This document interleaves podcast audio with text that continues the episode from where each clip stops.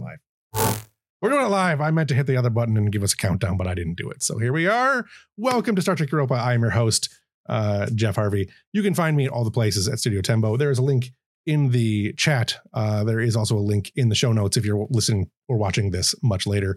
Uh, we are a newly uh, established Twitch affiliate, so please help us out and do all the Twitch affiliate things that you're allowed to do now that Twitch does. I don't know what all they all are, but you're welcome to do them. Um, you can also join us on Patreon if you if you like the show and support us there.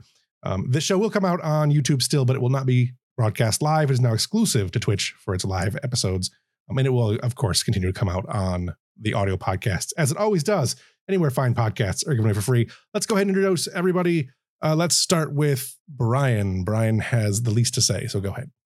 Um, my name is Brian. Uh, I am playing Yez- uh, Ensign Yezabeth Hage, amongst other people. Uh, you can find me on my soon-to-be podcast, Brian Argues With You. That will never be broadcast anywhere. It'll never, it will, episodes will not be released, but they will be filmed. Yeah. Mm-hmm. Yep. All right. Kendall, go ahead.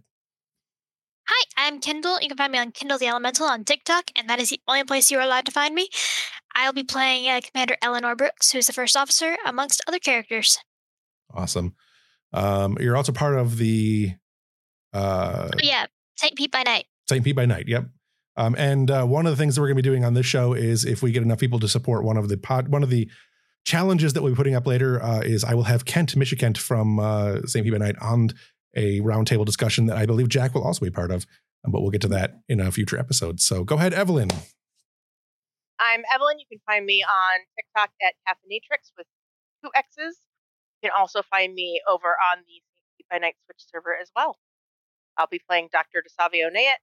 Here, not Lieutenant there. Lieutenant Mills, what's that? Here, not at Saint Pete by Night. Yes, here. I I mean, I could. Maybe DeSavi wants to go back in time to Saint Pete. I don't I, I don't know. Over episode. Right. Cross. Oh, God. Cross Maybe she wants to become Lakata. Hey, I, yeah, there we go. I'll bring in my, my doctor of occult, Hakata, over here. It'll be very confusing mm-hmm. for everyone. Um, mm-hmm. Here, I will be playing Doctor DeSavio Nayet, D M O, as well as Lieutenant Mills and Ensign O'Connor and our lovable Romulan rogue, Second, or Ladal, as he's properly known. Or whatever his name happens to be this week. Whatever his name is at the moment. That's right. Call him George. For now. George the Romulan. Yes. I will George. love him and squeeze him, and I will call him George. Um, all right, Jack, you're up. Yes, hello, I am Jack. Uh, you know, I need some sort of title or something, so it's just, yes, hello, I am Jack. That uh, Anyway, uh, you may know me from my own channel, twitch.tv slash the People Dissension. Uh, been on a little bit of a, of a hiatus while I've been planning some new stuff, working with some other people, and I've been so happy to do so. Uh, not only can you find me here, Uh, being Captain Arani Ambrose and Engineer Tong and all kinds of other great characters. Uh, but you can also now find me every Monday at eight p.m. E S T over on twitch dot t v Tales from the Table uh, with my good friend, the Lion Knight. We are playing an S C P-inspired game. Uh, secure, control, protect, all that fun paranatural stuff where I am playing uh, Agent Hevard Hart, a... sort of uh, secret agent Bond type character. Uh, Tong, just better. Uh, I highly that's, doubt that's, it. I mean, that's that's highly subjective. That's very true.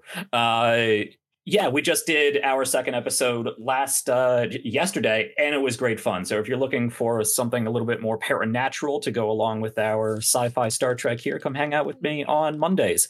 And then in... starting in January, I know there's all of December we have to get through, but December is difficult with holidays and all that. Uh, I'm just going to brush past it. Uh, starting in January, we're going to be kicking off season four of R P Gs Uncovered once again. That is a series dedicated to showing just how quick and easy it can be to learn a new T T R P G. We will be focusing on a game called Cyber Rats, which is basically X COM meets Shadowrun without all that annoying crunch that you have to deal with, and you get to play as a bunch of giant rats, which is great. Uh, so if you're, if you're interested in learning a new game, it looks amazing. It's a Lumen-based system, D six. It's great fun.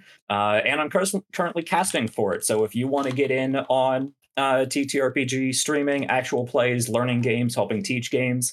Uh, hit me up on Twitter. My link might be somewhere around here, uh, at P P L S Ascension, and we'll see where else I spread to while the Bird app is on fire. Yeah. Uh, stay tuned for that. I will drop my links. And uh, I think that's all I have. Awesome. I, I'm, I'm amassing quite a few quite a few things to talk about now. Uh, yeah. Star Trek time. Let's go. Yeah. Yeah. Um, as for things that are not twi- uh, the, the, the, the Bird's Nest, um, the bird feeder, um, I am also now on Co-Host and Tribe and possibly Counter Social and technically Mastodon, although I can't figure out Mastodon enough to be able to use it. So um, there's stuff out there. I am uh, too old for all these social media. Oh, I know. It's like starting over. I'm like, yeah, you damn kids. I, uh, I, I say as the ripe old age of thirty-one. Right. Join, join me in the limbo zone. Yeah. Right. You're only three years older than me. So old. Y'all fucking youngins. All right. Let's go ahead and do a recap. Evelyn, I believe you have the most um, uh, notes that are sure. readable, legible. Sure. There are, there, there are notes. Yeah. Uh, legible. Hmm? I don't know about legible. um, but there are notes. You so, can read them, and that's what matters. I don't, I don't know how you became our our note keeper. I am always the note keeper. Uh, I mean, any, anytime, anytime you want to tag me in. Mostly because her memory is so bad, she has to write stuff down. So, mm-hmm. All right, go ahead and let's do a recap. And obviously, Jack, you can fill in as you need to. Um, we ran across our lovely, friendly packlets. Um. Who were kind enough to help the Romulans find us. Because, you know, they're just do-gooders like that. Um,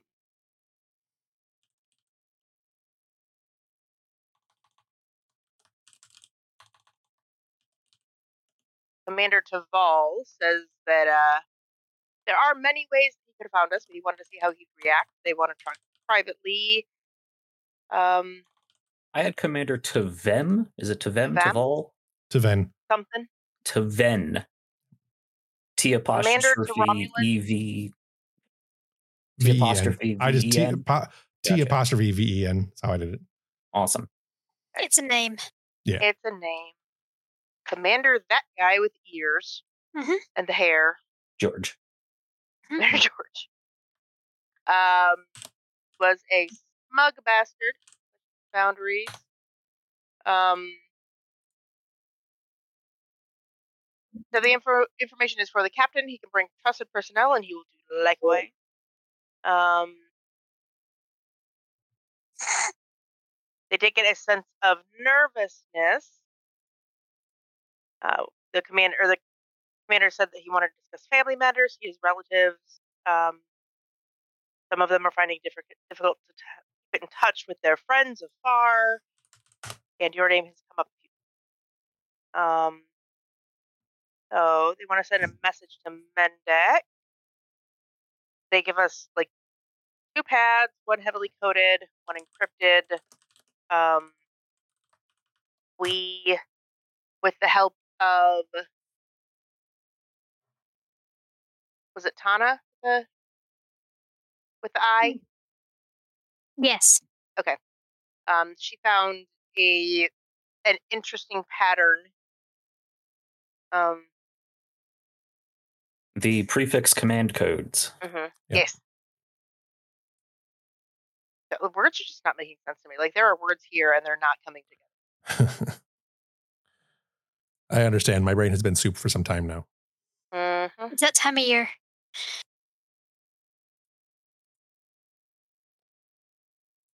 Um, I think basically boiled down to there was a ship for Mendek somewhere. Yes. Oh. There was a... Uh, someone was trying to make sure Mendek knew that he had a, a, a fleet he could possibly commandeer um, yes. somewhere. There, there was a fleet with all of the juicy information someone would need to get on there and take command of it.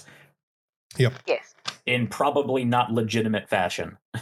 Semi-legitimate fashion. Sem- semi-legitimate yeah. fashion. Good old space hijacking. Yeah. Uh, Silva told the captain about Lieutenant Thomas. That there's a gap in the sensor logs in Silver's quarters. Um, Mendek the pirate. There are only a handful of people who should have been able to do that. Yep. Um, including Tong, who including may or Tong. may not be a bad guy now.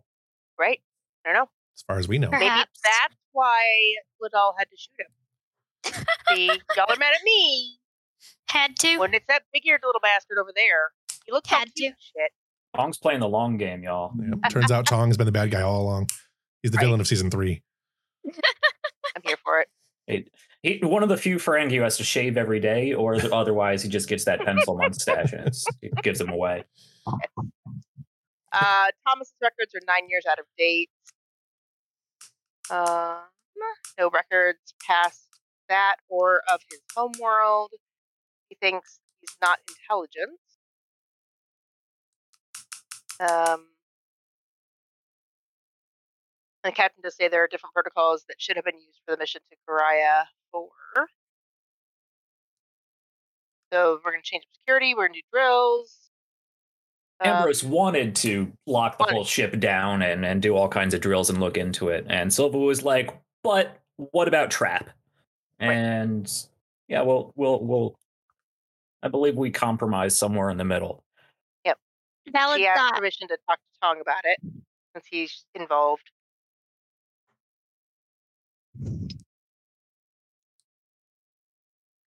Um, Kendall and Commander Brooks talked about the incident with Jisa.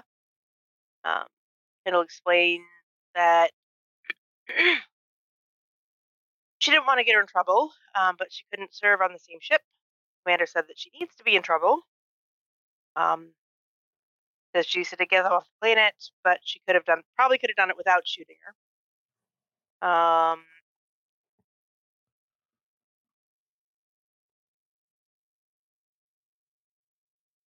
Kendall talked about it was hard to bring it to Dasavi because it was her mom. And the commander offers to put the counselor hat back on.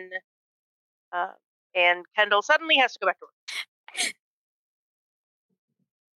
And that I was think pretty much it. I didn't right? write it down. Uh, the only thing I would add is that Ambrose did have the other pad that he got directly from Tavem, not yes. the one passed to Mendek. Uh, he mm-hmm. managed to crack that by looking at it through all kinds of interpretations of the lullaby that he and Toshiri magically brain share sometimes, uh, and found information about Romulan ship deployments and insinuations that, uh, no, that's the Mendek one. Uh, Ambrose found contacts, uh, no, what is this? Uh, connects exact. Uh, yeah. It uh it, it basically laid out the exact time and route of the transport uh that the Romulans were taking uh Toshiri on to secure her, take her somewhere, uh and details about those ships, two Valdor-class warbirds and a number of smaller recon and support ships. So a small fleet. Yep. Sounds about right. Anybody else have anything they want and to I, add? I feel like it was last episode that Dasavi and the commander talked as well. Uh, maybe I'm just finding two episodes, but I know she got homework to knit. Yes. She did get maybe homework. One before that. That was last episode. You got homework. That was a, and you then, got therapy homework. Yes, and then yeah, Evelyn had additional something. homework uh, that she was supposed to do, and I don't know if she has done yet. So clearly not. Some, Evelyn doesn't remember it.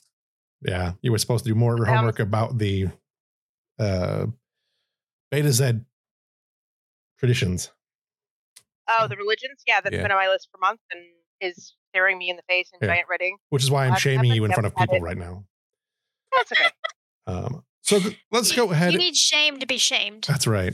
Well, fair enough. Let's go ahead and uh, start out there. I think we're going to start with uh, a therapy session between the first officer uh, and Jisa, who got told on. Last now, episode. It, important distinction. Is this therapist Brooks or is it X O Brooks? That is a, a fair assessment, a fair a fair question. Right now, she's got her counselor hat on. Actually, okay. it's actually since this was first officership that was brought to her, she's got her X O hat on. All right, so it's X O, not therapy. Okay. It's a very important distinction. She'll offer the hat later, but she gets a feeling that this, that this one will run too. Yeah. All right. So let's go ahead and uh, start out. You'll be at the in the X O's office, since this is an official bit of business. Um, ship's been on relative. Uh, you guys have been at two thirty-four, Starbase two thirty-four for the last several days. Um, other than that, the ship's going pretty good. Everything is fine. Uh, it's just routine. Routine ship business has been going on for the last several days. So, uh, yeah, go ahead. Thank you for joining me, Jisa. Would you mind taking a seat? Yeah, sure.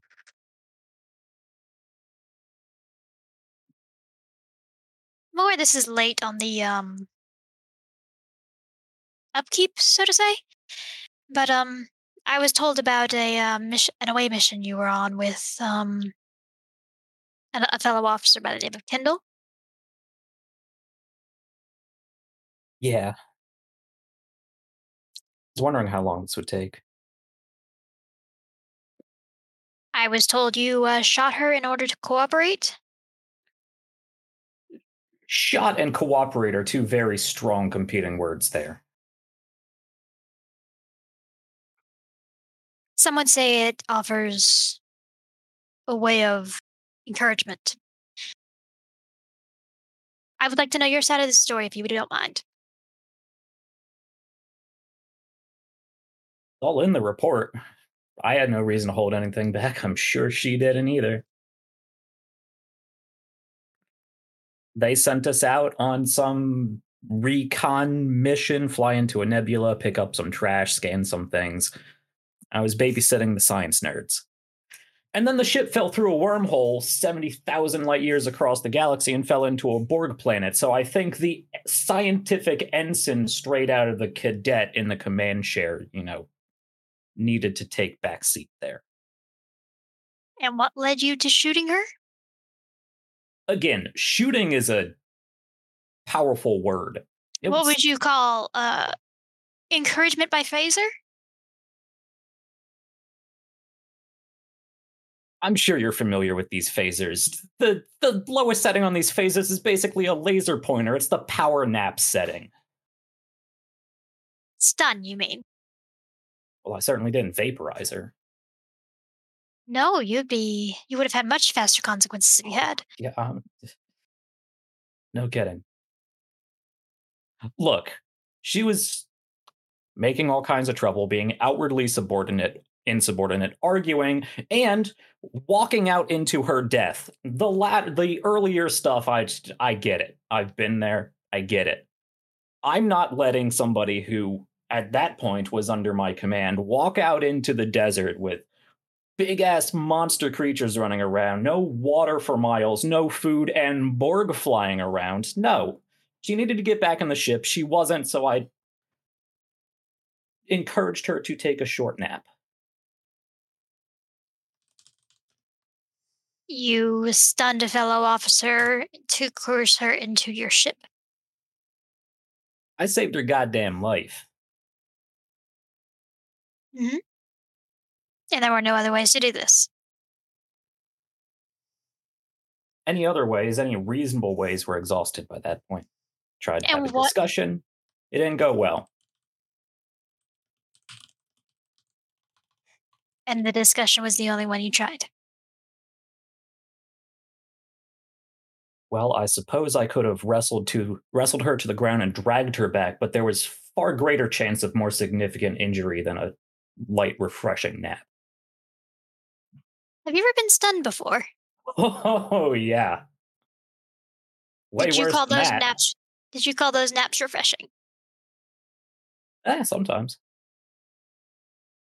You, are, makes- you ever been trekking through a desert for six days straight with Jem'Hadar on your back? Those aren't my experiences with the Jem'Hadar. There's a lot worse things than a little headache and some tingliness and falling over. There are always worse things, but that doesn't mean you should do them.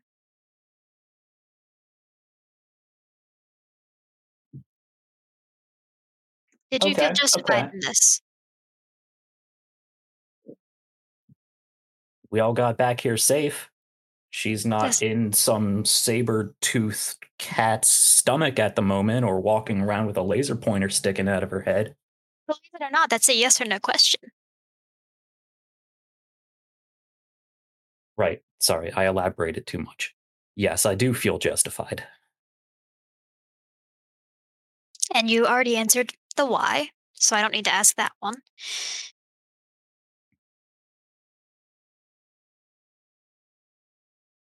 Looking back, do you think there could have been any other way to deal with this? Preventative measures would have been appreciated. Like what? Like telling a child straight out of the academy that she wouldn't be in charge of a hostile rescue attempt. Establishing some level of discipline and respect for a clear chain of command. I don't know. I don't, I don't know how much the the academy has changed since the war. It has not been that long, but that was that was not the the temperament and reasoning of a prospective officer. It was a kid having a tantrum. No, it was the reasoning of someone who was fresh out of the academy and scared.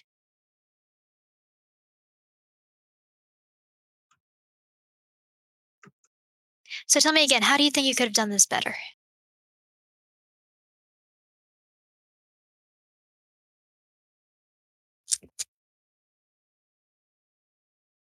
I understand needing to survive. Look, I laid it out all clear as day. We had a talk. I expressed my points in a much nicer way than I'll admit I'm expressing them now. And she wanted none of it.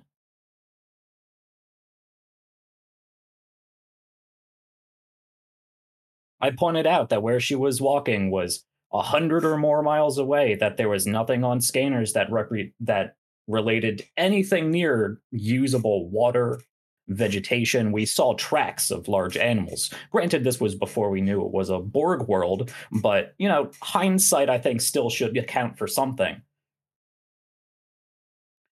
I'm not one, and I'm I'm sure you've looked through plenty of records and recommendations, service records, whatnot. You know, I'm not one for touchy-feeling, holding hands, yada, yada.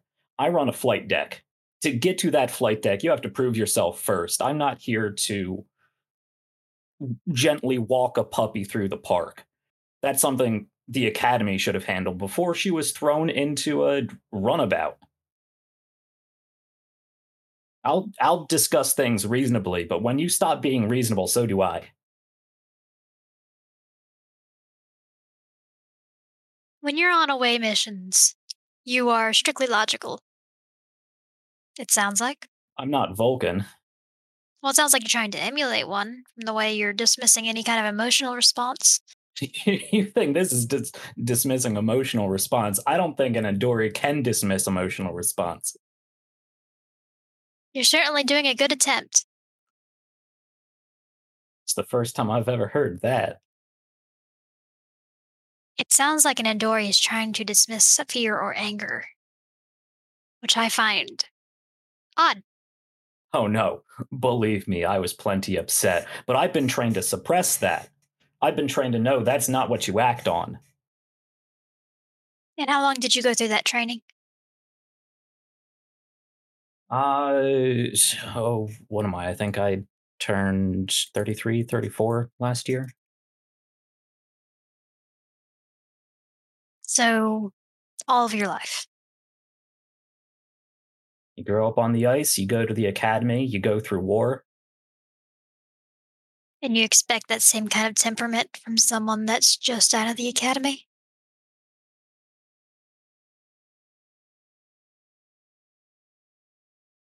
I understand why you did what you did. It was the quickest and least painful option. It was the option most likely to save someone's life. I'm not letting some kid die under my command, not anymore.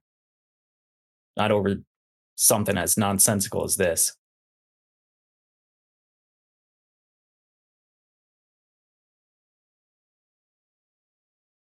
She's writing something down.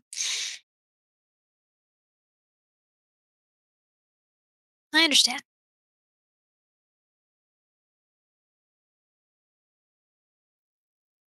Good. So is there anything here? else you would like noted in this report?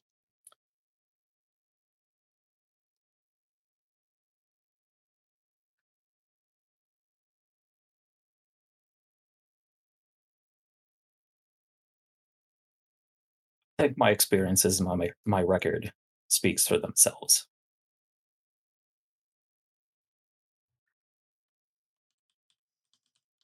Better decisions could have been made far before she was cast away on that planet with us.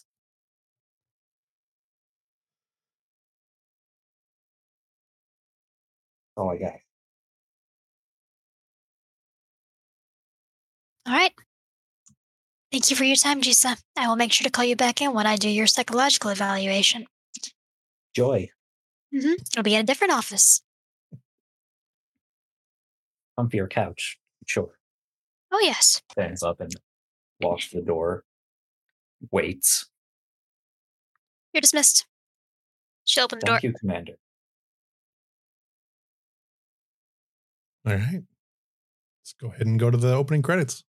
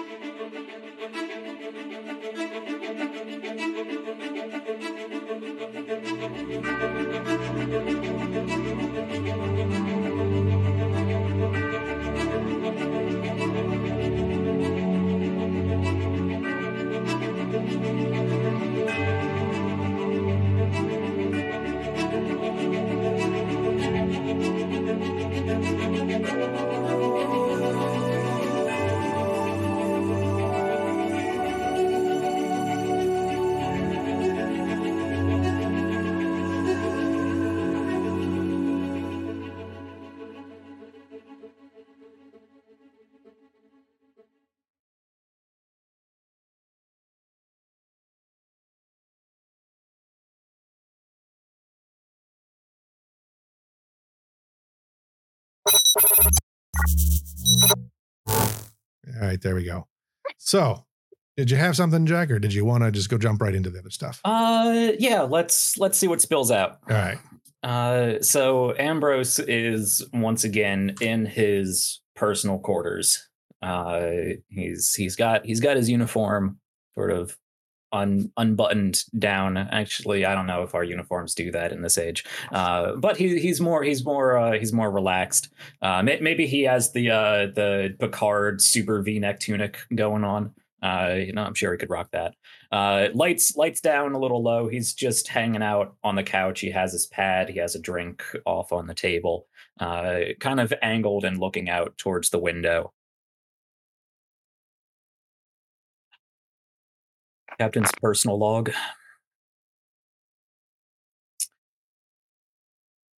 Got a lot of interesting reports lately. A lot of a lot of factions,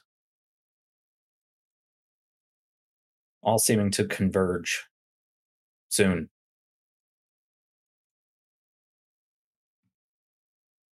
Strange orders, strange missions, strange priorities from Starfleet, rescuing a Romulan, rescuing a Klingon. Worf, Mendek.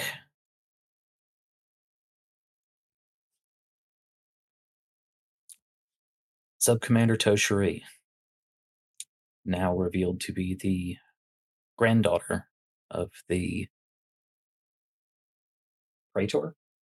Yep. Praetor. Mm-hmm. Now revealed to be the granddaughter of the Praetor. Something's coming to a head. I can feel it. Been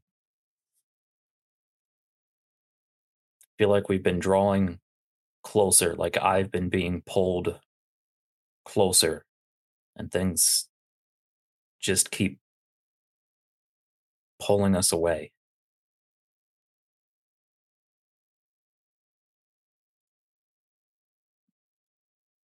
reach forward, take a drink of something, put it down, stand up, walk towards the door. Computer erase log. Nice. All right.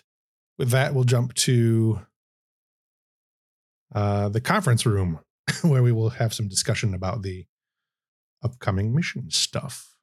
Um, I've got Ambrose Tasavi, the first officer, uh, Commander Brooks, um, Mills, Yezebeth, and Koba, the Kostra, sorry, not Koba. Um, although really anybody can or cannot, anyone that wants to be there can pretty much be there to, in, to interject. That's just who the senior staff pretty much is at the moment. Right. Yeah, I, I think Ambrose would pretty much call all hands on deck here. This is full bridge, normal bridge crew slash senior staff moment. Yeah. So anybody else that wants to interject, just let me know and we'll we'll move you into the scene. So anybody sure. that can anybody can be there that wants to be. Uh, yeah, so I imagine we're at the, the really long table. Everyone has a seat. We're not just down at one end. Everyone has pads out in front of them. Uh, and knowing Ambrose, flashing back all the way to be the beginning of season one, uh, little, uh, like memo pads and pencils. Should somebody, should, should, uh, should that be preferred? Um, And there probably is, you know, you have the, the big screen off to the corner that probably has pulled up a regional map of that sector of space that Ambrose identified on the on the pad he decrypted.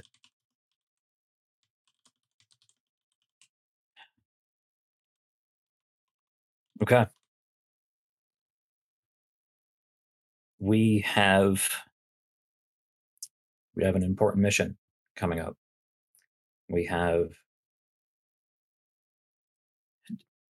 very decent intel. The intel we need to give us the best chance at succeeding here. We know the Romulans are... We know that Sela, who is... Or no. Proconsul. Proconsul, yes. Uh, we know Proconsul Sela has been making a power play in the Romulan Star Empire for some time now, working with the Duras family and House Varnak? Uh, for the, the talking about the Klingons? Yeah. Varnak. Varnak. Close. We now know that Starfleet has had some vested interest in the in some level of opposition to that, obviously overtly and apparently nodding towards uh, Silva and Tong's probably in the background as well.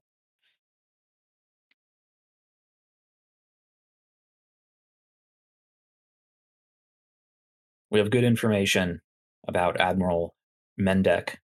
His, occup- his opposition and his faction's opposition to Sela. We have reports on the now recently rescued Ambassador Worf, who, for obvious reasons, is going to bring the Klingons back into the forefront of whatever tension and most likely ensuing conflict is about to arise.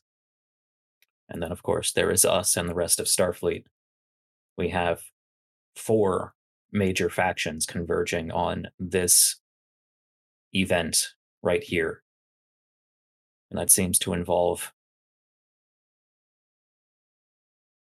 around one Subcommander Toshiri, the now revealed to be granddaughter of the Praetor, a political pawn and one that could destabilize the current Romulan Senate, the entire Romulan Star Empire, to a position that is inhospitable to Starfleet and the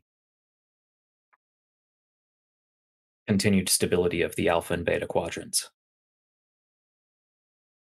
We need to stop that.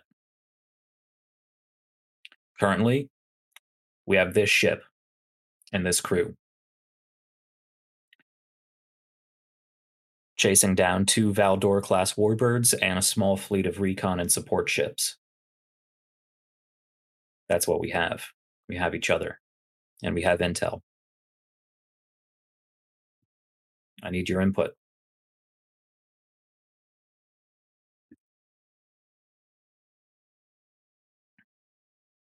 Huh. I'm sure Silva has submitted her plan by now. Uh, I don't know. Yeah, if she's at this meeting, uh, yeah, uh, she'll she'll put forward her idea. Go ahead. Um, the audience does not know what we have written, so well, at this I, point, I don't know what we have written. I said it at the I said it at the end of the session. Uh, oh, that's but, true. You but, did. But uh, I'm happy to go over it again. Uh, the idea was uh, that um, we plant some false evidence that uh, a, an important meeting is going down. Uh, exactly what uh, is debatable, but it's something that the that the Romulans uh, cannot afford to uh, miss, or cannot afford to let happen. And the only ship in uh, range to Uh, stop it would be the the one carrying uh, Toshiri. Uh, we would be waiting there for the for them at this point uh, with a tachyon net, uh, a, a series of uh, buoys set up to, uh, uh, to to blast cloaked ships with uh, tachyons in order to reveal them. Uh, Uh, after taking down the ship's shields, we would uh, uh, we would send a boarding party who would get Toshiri out. Uh, then, prior to leaving, we, the tachyon net would explode uh, in a series of sensor scrambling, uh, uh, sensor scrambling uh, it, the, would destruct in a series of sensor scrambling explosions, blinding the warbird and allowing us to get away. I like the idea of this net. We'll have to speak with engineering to see how plausible that is. I like the idea of the false information, the lead of some kind, but two holes in that idea. We're not just dealing with one ship. There's at least two Valdor-class warbirds transporting Toshiri. We might be able to take one in a fair fight. Better with uh, whatever you can get these emitters to produce. Two, difficult, but if we can get the upper hand. But there's also a small fleet of recon and support ships that could make a sensor net in the breadth and width we would be able to create in this amount of time. I like the idea, but I don't think it's foolproof. Nothing ever is.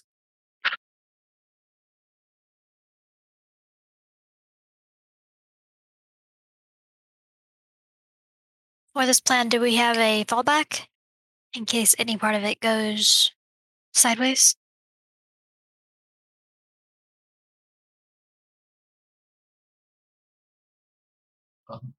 Depends on there, there are a couple ways it could go sideways. Uh, we could attract the attention of more ships, uh, like the captain said, uh, in which case we would focus on the warbird and uh, uh, get uh, get the shields down as quickly as possible so we could beam over. The goal here would not be to defeat the ships that were there, but to simply keep them busy enough that we could get a team over um, and then escape. Uh, other ways it can go sideways is we don't attract the wrong ship, or we don't attract the right ship, which uh, to compensate for that, we could uh, simply just not show up at the rendezvous point if we don't detect the correct ship uh, on its way. Uh, we know which ship she's in, and we can uh, we can scuttle the plan if need be, uh, and come up with another one afterwards. I'm not sure how much time we have to make multiple attempts. We can certainly look into that. I think there is half of a very good plan here, don't get me wrong, Lieutenant. I think there is just more on the table than what this is capable of accounting for, at least just on our own. I think if you're looking for a foolproof plan, you'll never find one. But by all means, if you have it. No, but we have the deck heavily stacked against us. Two Valdor ships and a small fleet. We're not in a combat vessel. We have a we have a good crew. We've taken the ship into dangerous situations before, but I mean, this is a combat vessel. It's literally a combat vessel. It's armed.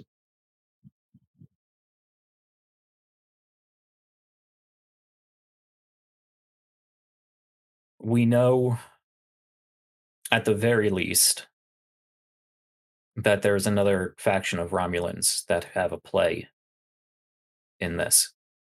We know that the Klingons are going to get involved eventually. And when the Klingons get involved, things start moving very quickly, especially if there's no coordination. I would propose we reach out to these two factions and see if we can coordinate something.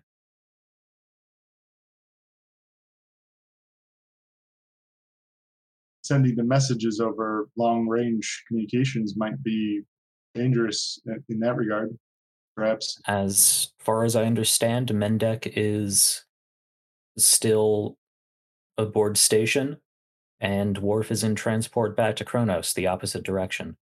Is Mendek in contact with the other Romulans? I was under the impression he was not. Probably not yet.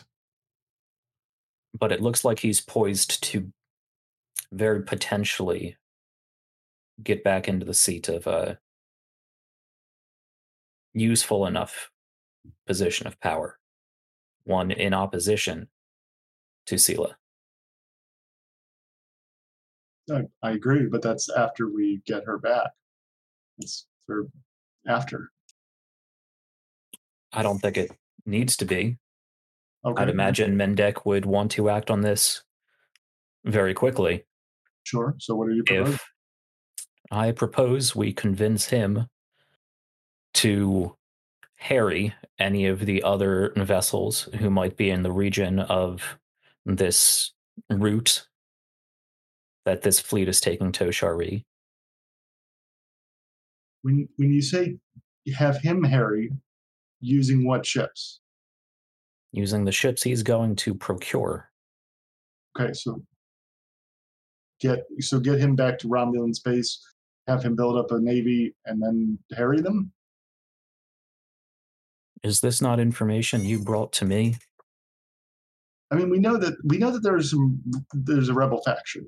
Are we going to ask the rebel faction to to harry them, then convince?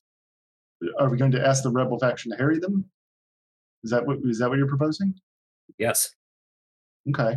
Perhaps not the entire rebel faction, but he has a small fleet that he has direct access to, command codes for. He could be poised to have a fleet at least large enough to the one transporting Toshiri, or at least large enough to make a difference. Perhaps not directly in that confrontation, but at least enough to keep other ships, as you say, the, the wrong ships, or perhaps draw the other Valdor-class or some of those support ships away from us while we're dealing with the appropriate target. Well, if they have, if they know where the rebel ships are, why would they not just send everything they've got at them? If the entire idea of this is to prevent a rebellion, letting them know exactly where the rebels are by having them harry kind of defeats the purpose of this doing this in the first place. This is going to break out into a Romulan civil war if this doesn't work anyway. I mean, you're proposing it literally breaks out into a Romulan civil war. But we get the preemptive strike off. This is the power play here. This is the fulcrum. If they achieve whatever their plan is with Toshiri, this all gets very messy very quickly. I, I propose we rally the allies we would be forced to take after the fact rally them before the fact and strike preemptively, coordinated, in a coordinated fashion. Okay. That's what you want to do?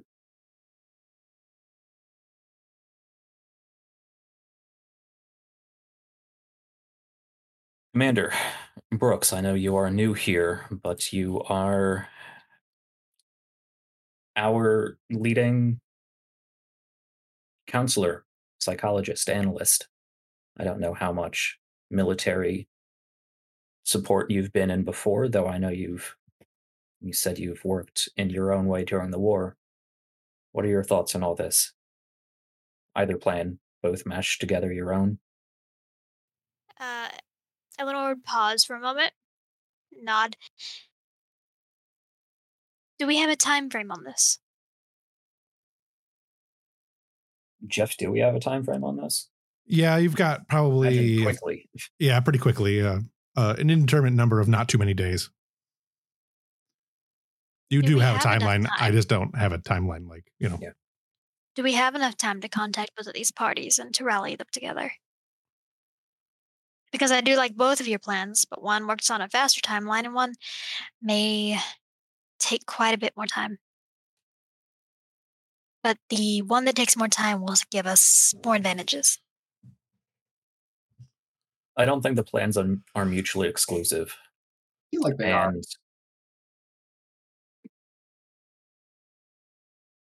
I like the idea of setting up a sensor net. I like the idea of drawing them to a specific location. But I also like the idea of having somebody in the end fields be able to keep other meddling possibilities out of the way and draw heat if need be. I also like the idea of reinforcements when we have two of the newest warships of the Romulan Star Empire against what is definitively a science vessel.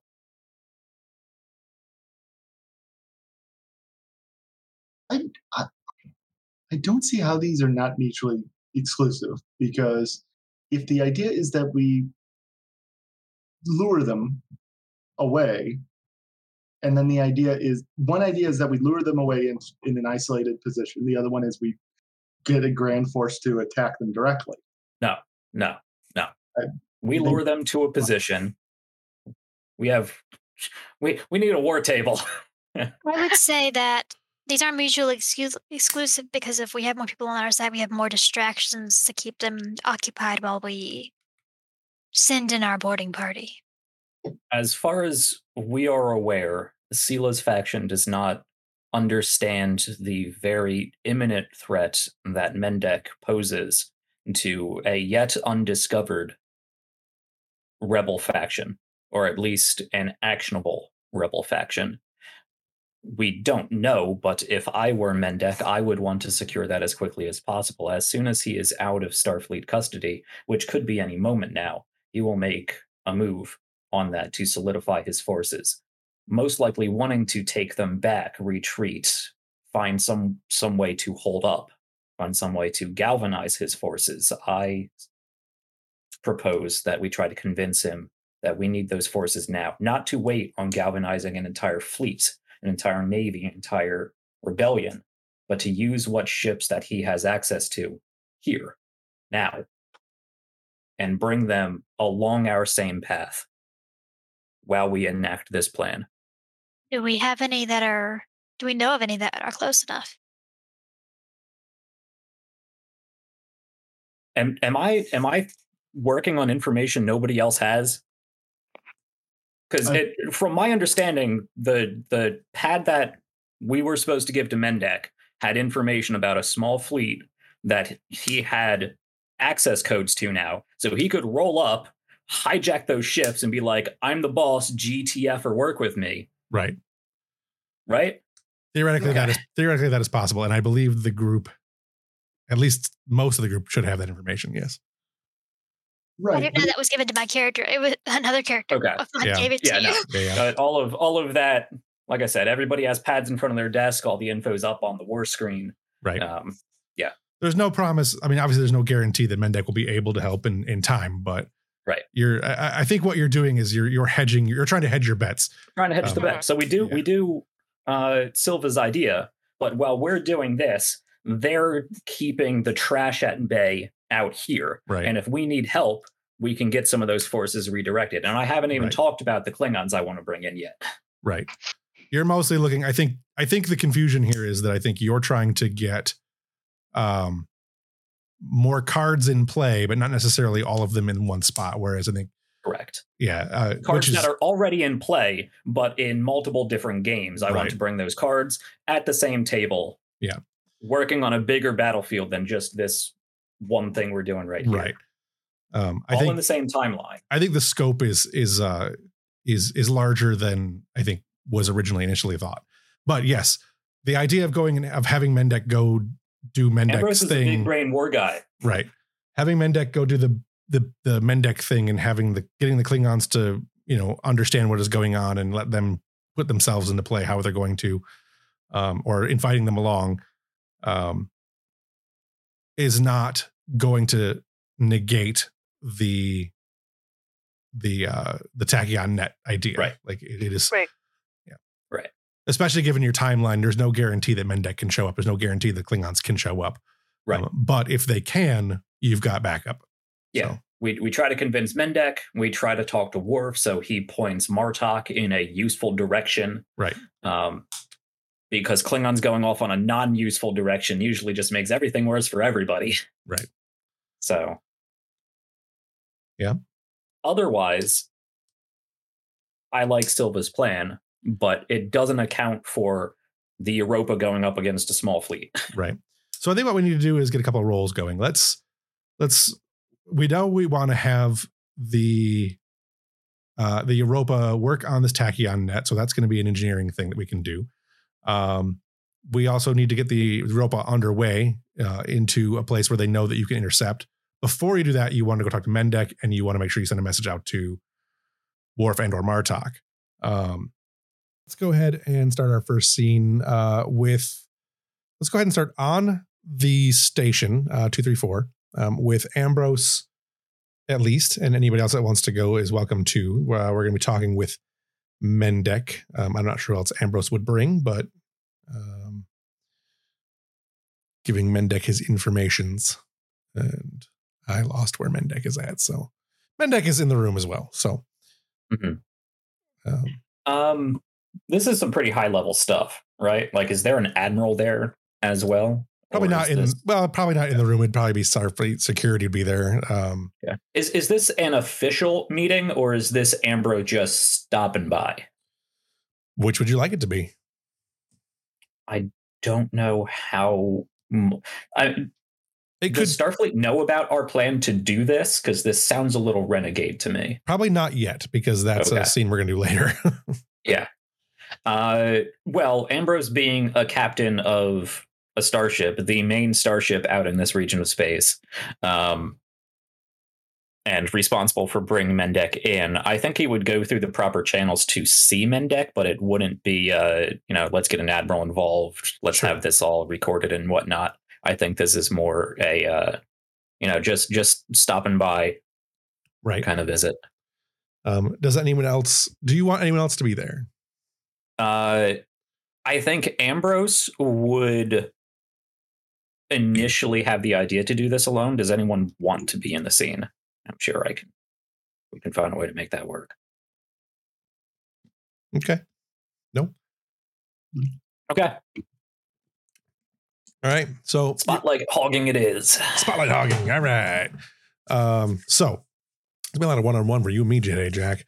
Um, so what I'm afraid of. Right. So Mendek is in his cell. Um, the security officers are in the room. Um, they're not uncomfortable with you being there, but they certainly, you know, the the chief security officer for the section isn't super thrilled with the idea that a captain is coming by. Yeah, it was, you know, pre-planned and you went through all the right channels, but like, this is my prisoner. Get out of my get out of my room. I I want to I want to interrogate this man, but then again, he's also a guest of ours. So uh, Mendek is not actually being held in custody. He is he is and he isn't being held in custody. I should say that. um, until his debriefing is complete um, and Starfleet decides what to do with him. He is technically in custody. Um, but not protective custody, protective not, custody, not jailed custody. Correct. Yeah. So for, for all that distinction matters to a Romulan. Right. Um, he is in his cell. He is wearing um, what is as closely replicated just to, you know, nice Romulan clothes as the Federation is able to do. Um, and uh, he's sitting on the chair, uh, sitting on the, the, the bed, kind of watching as you come in. Uh, Captain Ambrose, I was wondering if you'd come and see me.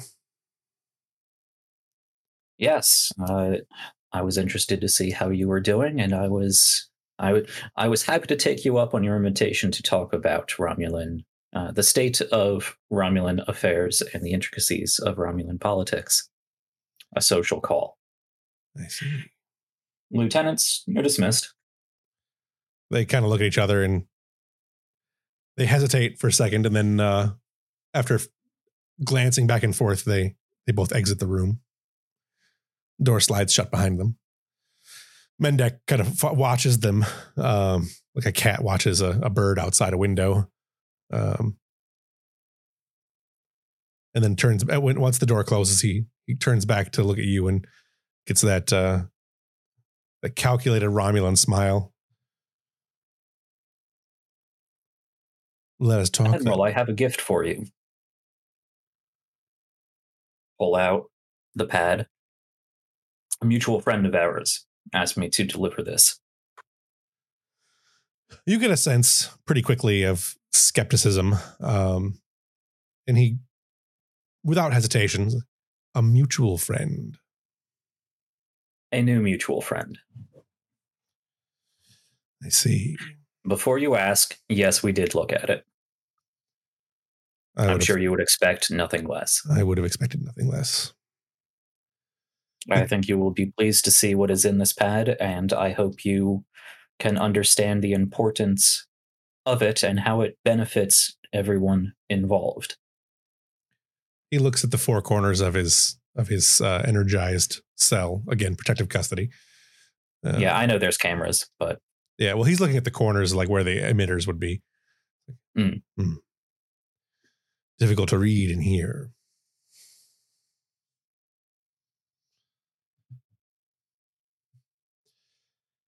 Perhaps. Well, I'm. Go ahead.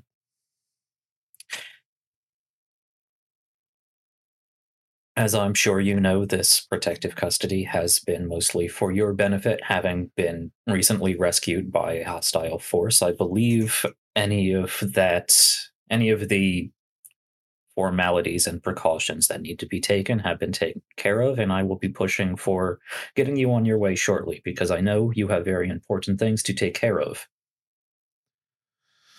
I uh, do it. Do a quick eye flash down to the tablet and back up to him. Yeah, you get the the sensation of of, uh, of understanding pretty quickly. Uh, Mendek seems to be picking up picking up what you're putting down. Um, and being very careful not to say anything too overt or incriminating for myself or him. Right. I appreciate your confidence in me, Captain. I look forward to an opportunity to repay this, and he gestures around you. Kindness.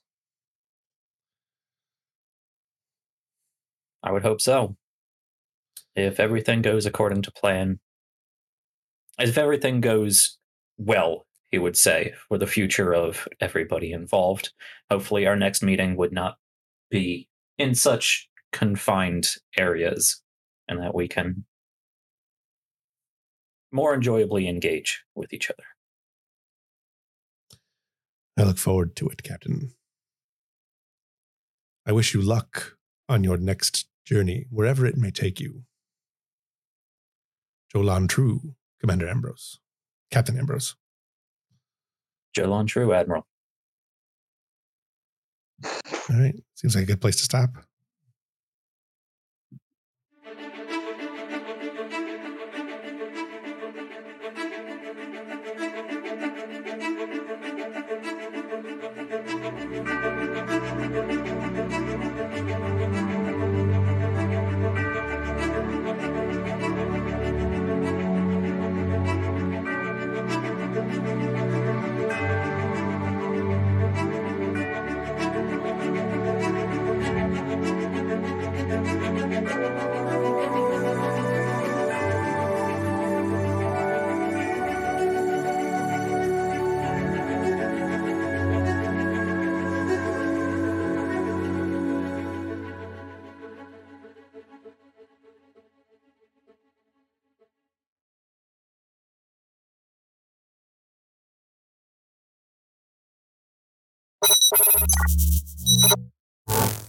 All right.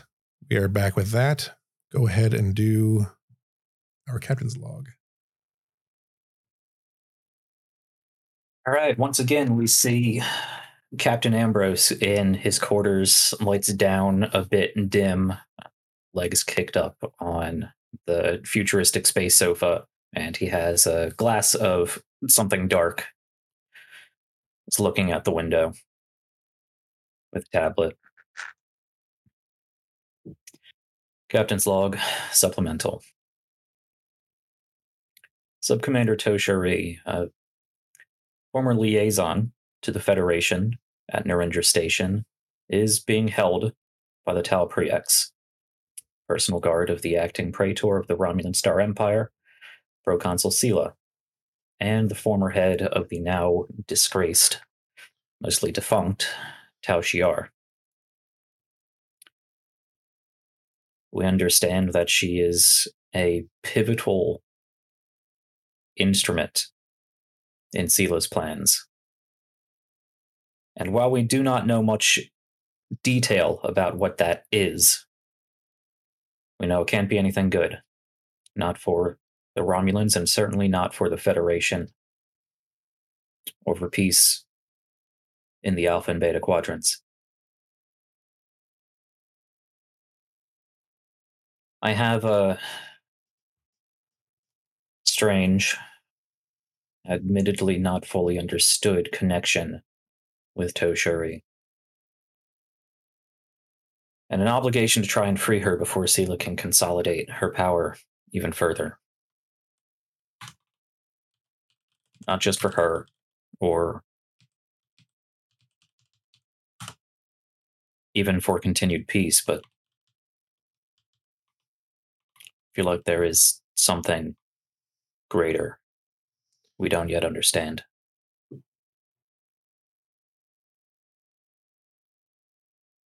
Computer erase lessons. We know where they are going. I plan to stop them. And log. All right. Um, For those of you who missed it, last session we did some discussion about what we're going to do. We will recap things here in this session as well. But before we do that, let's go ahead and go to engineering. Uh, who is going to be working on this probe creation, this this uh, Tachyon net creation project? I assume Tong or and or um, the chief engineer, whose name I just completely forgot, Kostra. Or you possibly do Ezia, yeah. Beth. It's up to you which one you want to use. I guess that's a better candidate. Kostra is more mm-hmm. of an engine guy. I like Tong and Yesbeth. All right. Does anybody else want to be involved in the engineering section? Um, we will do a, a science one shortly as well. But does Kendall have a good character for this? I have two, actually. Mm-hmm. All right. I have um my um my ensign, who talks a lot, and um my lieutenant, who likes to, who is blunt and good at words. Um, we haven't seen much of Ensign uh, Amathi. Amathi, so let's go ahead and do that. That'll work, because uh, I think uh, Tana... He's a geologist. Yeah, no, that'll work. You does, overcome, does that help with tachyon fields? It would help with the overcoming the asteroids and other spatial anomaly in the region. I, I was thinking Tana actually being an engineer might make more sense, but I'm fine oh, either way. Either way. They're both in engineering. Oh, are they? Uh, Amathi is listed in science. Oh, science. On our Sorry. spreadsheet. I can read, I promise. Oh, I have them both in science. Either way is fine for me. Uh, let's move this one to engineering. Um, let's do. Let's go ahead and do uh, Tana first, and then we'll have um, we'll have Amathi help with the other system, the other setup. So, um, does Ev have a character she wants in on the engineering stuff? No, I think my closest would be O'Connor, and she's more on the science than engineering side of things. Right. All right. So the three of you are working. Uh, Yesabeth Tong and Lieutenant Tana are working on. Um, are working on the probe system. So go ahead and uh, have a little bit of role play, and then we'll throw out a a um, a roll. So. You're trying to create the the tachyon network that was suggested by, I think, Silva, um, or something similar to what was a, uh, was brought up by Silva. So. Okay. Uh, it, it, oh, okay. Yes, Beth, run, run, run that by me one more time, because I think you have a good grasp on this. A, a, a tachyon net is normally something that requires a, a you know a whole fleet of ships to do, and we, we gotta we gotta move this down into a like half a dozen probes. So what are you thinking? Well, quantum miniaturization. If if they are networked with each other, they can interact with each other. Now, admittedly, uh, it means that as they explode, and they might lose power, but ho- hopefully by then we'll have what we need. I mean, after they explode, they don't need too much power. Yeah, but I meant the the network as a whole. Oh, right. Yeah, and that makes sense. I mean, our our plan is to blow them up after the net has pretty much done its job, right? I think that's I think that's what we're doing. Well, I think it's safe to say the Romulans aren't going to take these things lying down. Yeah, that that that's yeah. Okay, okay. Uh, miniaturize the emitter, put them into a bunch of probes. We need to attach a bomb to it somehow, and then spread them out. Probably want to probably want to link them together. You know, uh, in in in D S nine, what was, what was the name of that engineer? Um, O'Brien? Rom. No, Rom. It, uh, well, I, I think it was Rom, actually. Uh, but you know, O'Brien usually gets all the credit anyway. Um, yes, with, with the with the self-replicating uh, mines that they used. I think the same communications technology could could be adapted to help synchronize all of these buoys. Uh, the, the, Lieutenant Tana, does that sound right to you? Can we do that? Yes, that could work. That could definitely work. At least from what I remember reading about when the mines, when they happened. Right. Right. Not sure if I was supposed to know that. I could get you the specs. Thanks. That raises more questions, but thanks. All right, let's go ahead and do a roll. Um, some sort of engineering thing. Uh, you guys can uh, decide who wants to lead. Um, let me pull out a sheet real here so I can see what we want to do this with. Let's do it with... Um, Huh. That's the wrong color. That's the wrong sheet altogether. Um, let's go ahead and do uh, either control or reason and engineering for the for the primary role. Um, and then for the secondary role, let's do the other control or reason uh, and security. Uh, I think it makes sense for Tana to do the support. Uh, do we want Yezbeth or Tong to to take the lead here? I mean, we're all going to be working, but you can only have one supporting assist. Uh, security. Uh, I'm not particularly good at security. No, no, engineering. Oh, okay. Um, if yeah, I, if I said security, that didn't mean to. I meant to say either controlled and re- either control or reason and engineering. Gotcha. Uh, right. Yeah, I can, I can do either. Uh, I'll, I'll, Yezbeth will go ahead and start if it doesn't really matter. Sure. Um, so uh, Yezbeth will uh, bring up a hologram uh, to to lay out uh, plans. You know, basic electronic miniaturization. Uh, she'll leave the parts for the others uh, to fit their expertise, um, but uh, she'll lay out the initial plans on holographic blueprints. Um, yeah, Tong, Tong's laying out all the uh, the E P S conduits in these little buoys and tying them together so that the probe itself, with all the power flowing through it in that specific configuration, if if uh, if, if you know contact is made in a in a particular way, the whole thing just turns into a bomb. Right. All right. So with all three of you, I'll say the difficulty is going to be three. Uh, you have advantage with Tong doing all the E P S stuff. Uh, so that means difficulty is going to be two between the two of you. So it should be pretty easy. You do have a bunch of momentum um, from the last session. Uh, so yeah, we, don't, we, we don't need a ton of it, but we have a bunch. So well, I'll go ahead and use one. Um, right. Don't think I have any focuses that would apply. Um, the um, does this is this an extended task or a normal task? A normal task. Okay. I would do an extended task, but just for the sake of uh, expediency. Sure. I want to get bonuses on extended tests, so I had to ask. Right. Uh, so would... Cute. Sorry, go ahead. That is two. Uh, does the ship assist on this as well?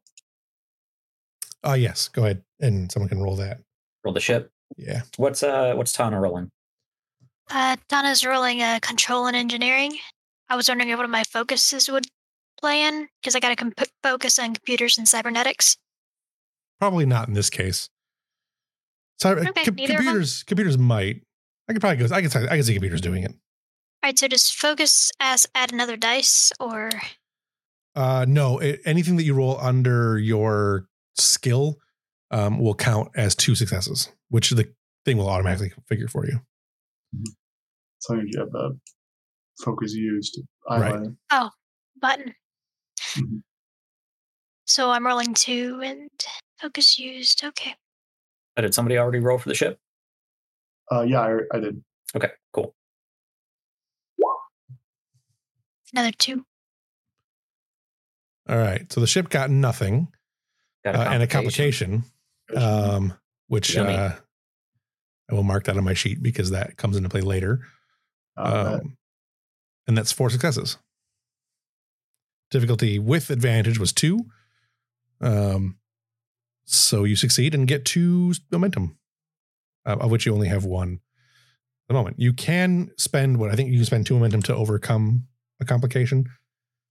Um, since you don't know what the complication is, you could just kind of like preemptively. Um, yeah, that's a good point. I think I will do that. Um, yeah, I think that is a use. Um, Wimp. Now look, if you get a complication on your turn, you can keep it. All right. It was your roll.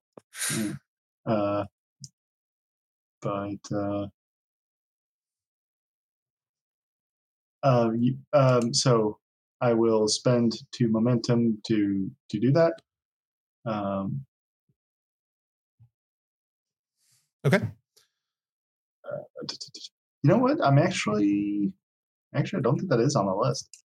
Um, if you say I can, I can, but I'm, I don't see it on the. I can't get my sheet to open, so if it's not on there, uh, it's it's remove complication. Yeah, under under momentum on the cheat sheet at least. Uh, to to momentum to remove a complication. Okay, must be in another book or something. Um, okay, uh, yeah, I'll I'll remove it. Okay, I will that way. Okay, so you have uh, while you're working, Yezebeth, you uh, you see that. Um, In Tong's uh, uh, zealous, not zealousness, but his his eagerness to get everything set up, he uh, uh, hyper focused on bomb making. Yeah, hyper focused on bomb making. He uh, he he slightly uh, did some math slightly wrong, um, and you you caught his mistake, uh, which would have caused the uh, the radius of the explosion to be too great and disperse the tachyons over too too great of an area uh, if um, if they had exploded the way he had them laid out. So you, you, uh, you managed to adjust for that. Um, thus not, uh, th- thus being able to keep a, a tighter, uh, pattern of tachyons. Uh, not- right. Right. Uh, don't, don't want to blow up the whole nebula. That'd, that'd probably be bad. I, I got, I got a little carried away with the whole exploding thing. No problem. Uh, we should just be glad we didn't let, uh, Koba in, or else we'd really be in trouble. All right. Anybody else going? You see again? Your explosions one? Yeah. Mm, always good to have one of those. All right. We want anything else out of that scene? No. All right. Let's move to the science then. Um, on the science side, um, the ship will be able to assist again. Um, the idea here is to essentially um, set everything up. Set your sensors and things up so that you guys have some sort of advantage.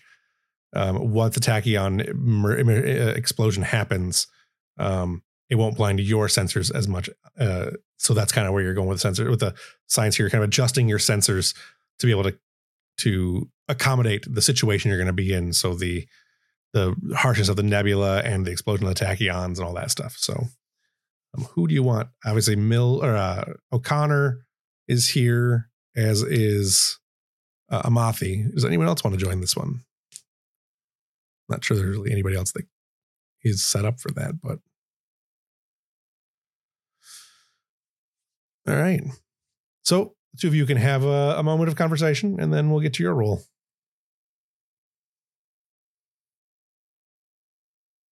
Um, hi. So we're working on the, um, the, uh, the asteroids, right? Right. Yeah. All right. So, um, I'm pretty, I'm pretty good and decent at astrophysics, but, um, point me in a direction and I can go. I can go. Um,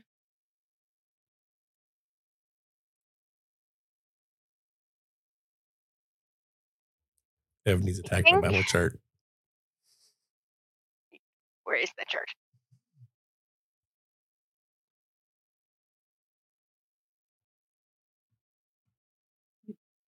Um, as you're uh, as you're in the room, uh, Eva comes online and. I've begun the calculations to for, for the optimal escape vector through the nebula. We will need to calibrate the deflector shields by a variance of zero point three one seven. Okay. That that should be easy enough. Um if we We could we divert power from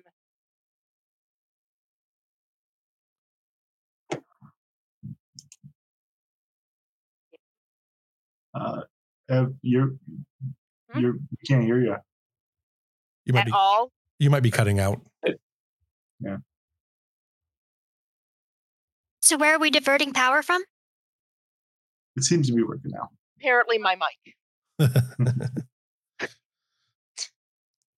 It's one of those days, microphone troubles. Oh, Communications no. Got it. Right. Yes.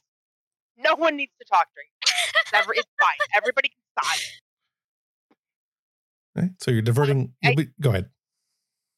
I, I think if we divert the power from the replicators during that time, that, that should be theoretically, they won't be replicating while we're escaping. All right. Hopefully no one needs a new pair of pants while we're doing this. Right. Okay.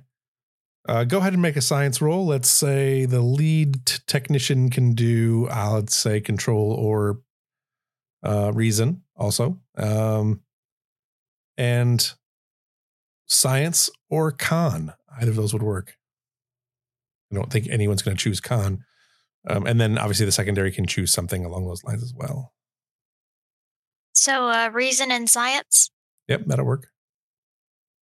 Okay. And since this involves asteroids, can I use astrophysics? Yes. Cool. You can use astrophysics anyways, because astrophysics is the physics of yes. space. Yes, Asteroid that is physics. Focus. Yes. I will let you take lead on this, since I am not an astrophysicist, and I will assist.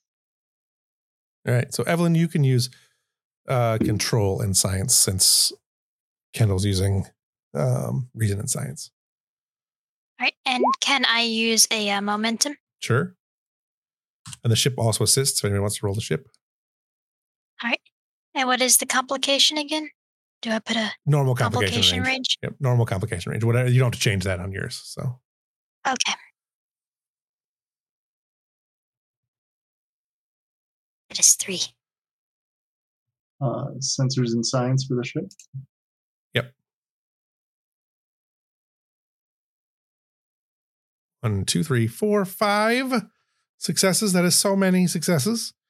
Um, you'll get back your momentum. Uh, the difficulty was two, obviously, so that um, is easy enough. Um, you've maxed out your momentum. You, you've maxed out your momentum again. Um, And you have a couple to spend if you want to spend them on anything in the sheet. There is not a whole lot you can spend it on at the moment, though. So pretty much just going to go away. Um, we could create an additional advantage with two momentum. You could. Mm-hmm. Um, do you wish to, do you want to do that? Create an additional advantage. Sounds good. All right. Yeah. Maybe pinpoint pinpoint accuracy.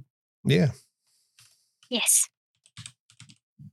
So that will be a plus one advantage to your escape route.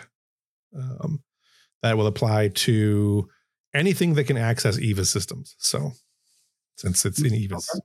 thing, I'll qualify that because um, the ship is not the only thing that can access EVA systems. All right. Anything else you guys want to get from that scene? Or wrap up wrap up your role play on that one. So we got it? What else needs to be done? He's kind of bouncing on his toes. I think I think that's a, I think that should be good. Just need to monitor, make sure that um, everything is where they should be. Um, we don't have any dips or surges in in power. Ooh, that could be bad. My ability Okey to dokey. maintain my ability to maintain a harmon a harm, uh, to maintain the shield harmonics of the deflector systems during our time in the nebula will be difficult. Um, assistance, manual control assistance in the deflector rooms, uh, deflector system room may be required. We can do that. Yep. Yes, yes, yes. We can. We can do that. Mm-hmm. I feel like I need to just point a laser on the floor. And All right. Anything else out of that scene anybody wants? All right. That brings us to the next one on our list, uh, which is contact. Uh, before you before you head out, you may want to inform Starfleet what you're doing and talk with anyone else you want to talk with. Um, Ambrose. Informing the Admiralty that you may be doing something, or Worf, or whoever you wanted to talk to. Uh, yeah, I definitely want to talk to Worf. We'll, I'll call uh, Arulani when we're almost there. Yeah, okay. um, just send him a just send him a text message. It's fine. He'll get. Yes. He'll see it when he gets it. B T Dubs assaulting Romulan, assaulting Sela's forces. By the way, turning my phone off. Bye. new phone. Who, new phone. Who dis? Um, all right. So you reach out to Worf, uh, Ambassador Worf. Are you doing this on the bridge, or are you going to go in your captain's in the in the ready room, or your quarters, or where do you want to talk to Worf at? So Worf has already left the yes. station. Yep, he's okay. Um, yeah, he's on his way I, to Kronos. So yeah, or well, to uh, wherever wherever Martok is. Right. Uh, no, I'm gonna I'm gonna do this in the ready room, uh, and I will I will offer again. Does anyone else have any pressing reason to be included in this?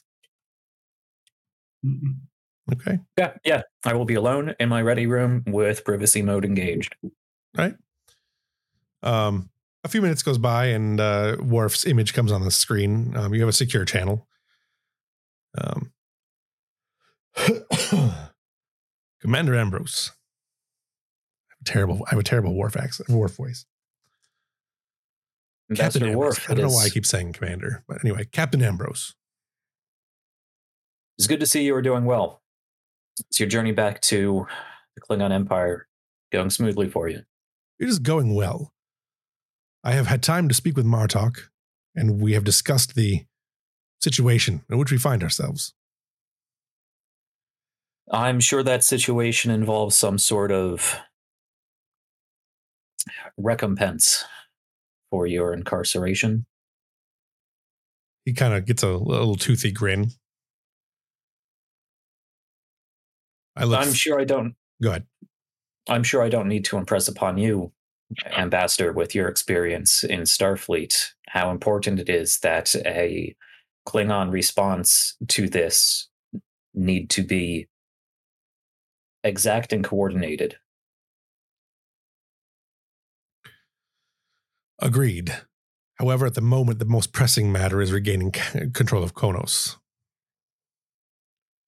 Vengeance. Yes. Vengeance can wait. Which is that unfortunately is exactly how Worf thinks. That is surprisingly comforting to hear.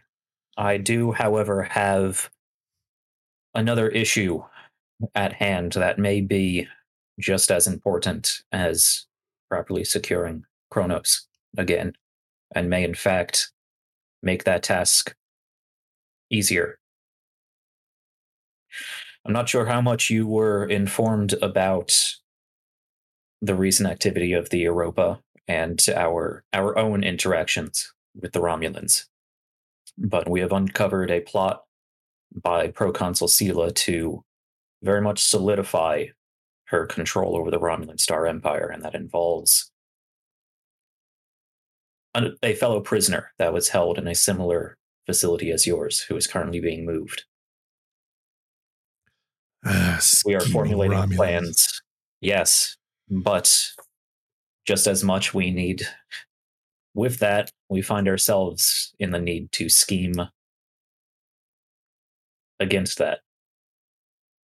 What do you suggest? Sure you can, I'm sure you can understand that Sela fulfilling whatever her plan is would not be in the best interest of anyone, Starfleet, Klingons, even the greater Romulan Star Empire. Sela solidifying her power would be a threat to both the Alpha and Beta Quadrant. Yes. To that note, in deference to your position, Ambassador, I won't go into too much detail, but the Europa will be seeing to that issue, and that may take us within a currently politically tenuous area, proximity to Romulan space. We will be looking into the matter of this prisoner and doing what we can to ensure that peace in the Alpha and Beta Quadrant is maintained. To that note, it could be helpful if our friends among the Klingon forces were able to keep an eye on the area and lend support if needed. Provide me what information you can, and I will see to what I can do. I will send over a secure data pack with whatever helpful information we can pass along. The Chancellor wishes to extend his gratitude for your continued support of the Empire.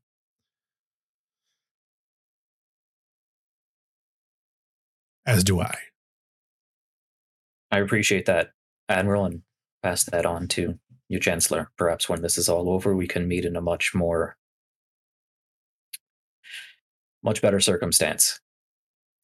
However, I'm sure you understand I am simply doing my duty to Starfleet, the Federation, and to galactic peace. We don't need another war. Agreed. Worf out. So you're sent over a packet. And yep. Under secure conditions. Mm-hmm. Um, all right. Does anybody else have anything they want to do? I need to take a quick break if we don't. Um, only be a couple second, a couple minutes, but um, but I can wait. If anyone else has any other scenes they want to get to before to to uh, to right now, we got to have that Ambrose Yezbeth scene whenever that fits in. I yes, I have that scheduled. Yeah. Okay. Well, so then we can do that yeah, later. Um, actually, this would be a good time for it because the other thing I have is. I have a section where Ambrose is like in his quarters or walking around the ship and like doing that last walkthrough before a battle situation. That's what I was thinking that could happen. But if you guys want to do it right now, that would also work. And we can put something else in that other spot. Where, wherever fits best. I've had plenty of talking. So if anyone has any other scenes, please. Let's go ahead and do the Yezabeth and Ambrose thing now. And then I'll take my break in a few seconds and, and when that scene is over. So. Yeah. Okay. So if this is like a uh, preparing for the battle scene, uh, I think... I know we talked a little bit about where it would be earlier, but I think maybe it's more appropriate if it's uh, a, on a duty station, or unless he calls her uh, specifically to like the observation lounge. Yeah, it could, it could be wherever you guys want to do. You guys are still at the starbase at the moment, so you can do however you want to do. Yeah, I, I was hoping this to be something off duty and I, I want I want Yezbeth to be in a comfortable position where Ambrose is not talking as the captain down to a subordinate. Sure, sure. So uh, where do you think that would be? Do you think Yezbeth would spend time in the hall lounges, or would she be? Would Yezbeth go to the officers' mess or something like that, or or eleven, yeah, eleven after? That you're working on? Yeah. I'd, I'd avoid eleven aft, but yeah, yeah, that's fine. Yeah. How quieter. about how about there's an observation lounge uh, in the um, the the front of, uh, in the, the front of the ship, like below the saucer section. Sure. Um, where uh, you know uh, it, it's not normally combat uh, capable or combat situated. But it's got, uh, um, you know, uh, seating area. And I think uh, Yezabeth would uh, head there uh, just to be alone, uh, maybe uh, having worked with people for a bit. I think she it feels like being alone with her thoughts, all five of them. Yep. So. Uh, yeah, and Ambrose is doing that sort of tour of the ship before what he assumes is going to be a whole big thing that really, really could put the ship in danger. And he knows that. So I think this is the beginning of him going through the halls, going department to department, just looking around at the ship, taking it in, um, not overtly reassuring uh, crew members, but just stopping by, seeing how things are doing. Uh, a, a little, a little slice of the captain's life outside of the bridge in his ready room, his quarters, um, and that will, and obviously that takes a while, so we can jump back to that later if it if it comes up. Um, but he'll make his way down to that area, that small observation window. Uh, so Yezabeth is and, like sitting uh, sitting on, in the seats, like biting her nails, I think. Uh, and then she notices the captain entered, and she'll immediately uh, shoot up, stand at attention. At ease, ensign. Uh, she'll. I don't wish to disturb you. Uh, no, uh, you didn't disturb me at all. You, uh, this is your ship. Uh, if anything, I'm disturbing you if you think about it.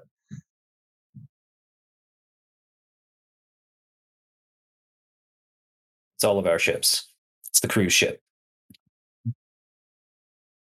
I'm just at the helm. Well, not the helm, but you know what I mean. Yeah, yeah, I know, I know what you mean. One of the one of the best views in the house here. Not many appreciate it.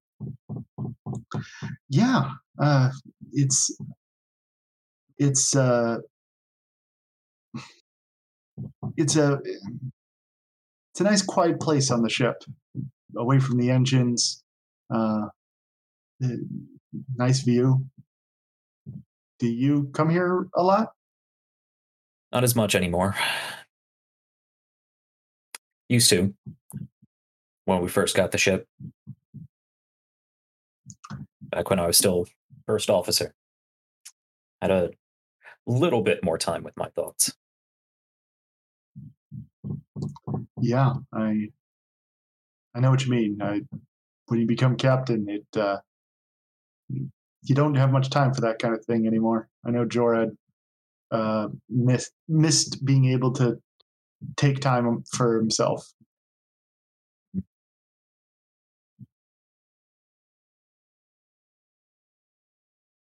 you mind if I join you?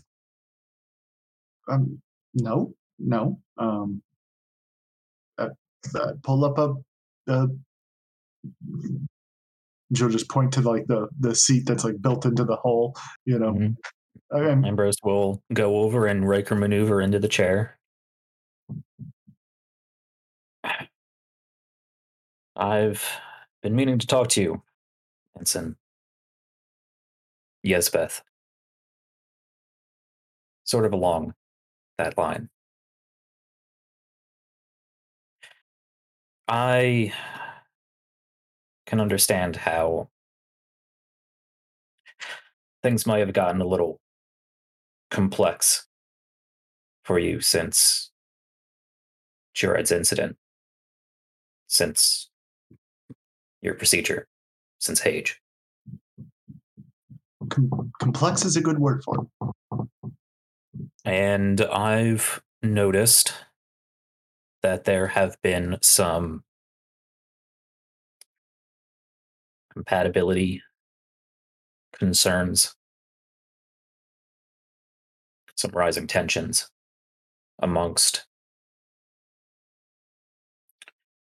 some of the crew, some of the senior staff, myself, and I want to apologize if any of that came off as short with you. No, I look, I get it. You you know, you're the captain. You need to uh, you you're the captain. You need to make sure that every that that there's no confusion about that. And I get it. I really do. I, I you know, I think that the Symbiosis Commission would say I have no business being here for that very reason. I think I'm starting to understand the concerns they came to me with. But I don't regret fighting for you to stay along. I hope you know you've always had my support. You're an excellent engineer, science officer, overall officer. Thanks.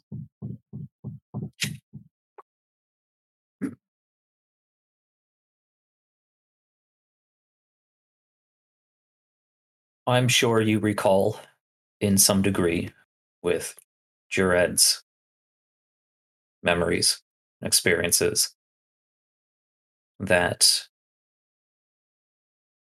we were very much still coming to terms with whatever relationship we shared beyond Captain and X O. And that was cut abruptly short and transferred to you, a completely different social dynamic. I'm sure that couldn't have been easy for you, and I will admit to difficulties on my end as well. As you said, a starship can only have one captain. And sometimes I'm not sure if I'm addressing Yezbeth, or Hage, or Jored.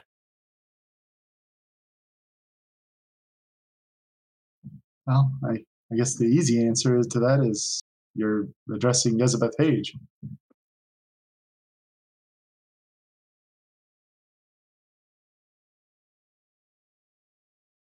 Never served with a Trill before, not to join Trill for any length of time or depth.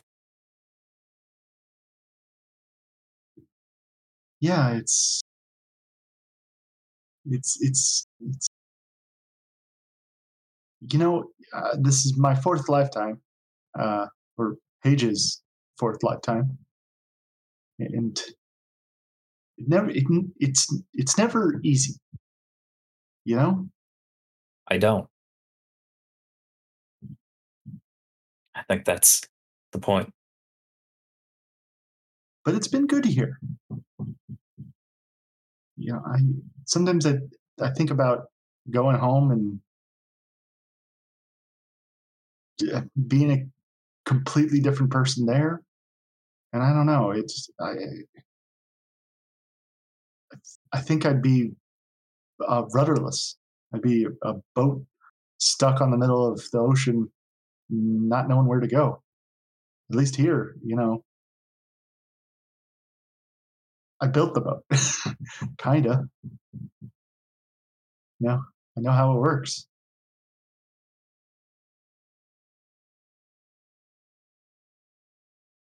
You remember how someone else built the boat, how someone else knows how it works. Yeah. But, you know, that's part of me. I suppose for a Trill, that distinction no, it doesn't hold the same weight. It it, it kind of does. Kind of doesn't. I know I'm not Jored. But I, I'm I I don't I don't have Jorad's emotions. I don't think about things the same way he does. But I remember what he went through. And I remember the lessons he took. And I, I've been trying to take those lessons too. And, and it's tricky. Jorad was a very experienced officer. He had a lot to teach. He's a good man, good officer. But briefly knowing the Yezbeth before Hage, I can say sometimes you do sound an awful lot like Jorad. Yeah. Um, sorry. As I said, I'm, I can appreciate the complexity of your situation. I was still very much getting to know Jorad as Jorad, as Jorad Hage. And then Jorad was separated from Hage in some way. And Yezbeth was added to all that. I I hope you know I've always supported you, Yezbeth. Oh, yeah. yeah. Look, when I first came on the ship, I, you were the the the rock, you know? Like, I I remember you from two perspectives, uh, being uh, your captain and being your your your ensign. But that in is... In, Sorry. In, bo- in both of them, you were the solid ground that someone could stand on. I'm not sure Jorad had ever or would have ever put it exactly that way. I mean, I would know.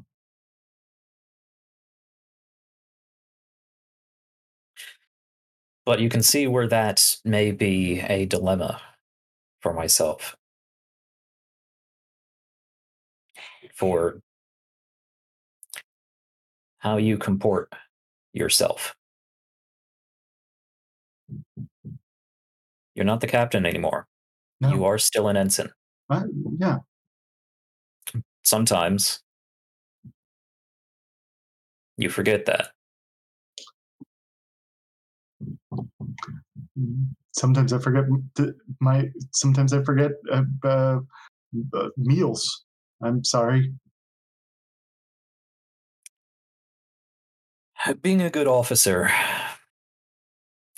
even more than that, progressing through the ranks in Starfleet is more than being good at your job. It's more than showing up on time, performing admirably. Even performing above and beyond. Advancing in Starfleet, being a good officer, means that you have the implicit trust of those you work with.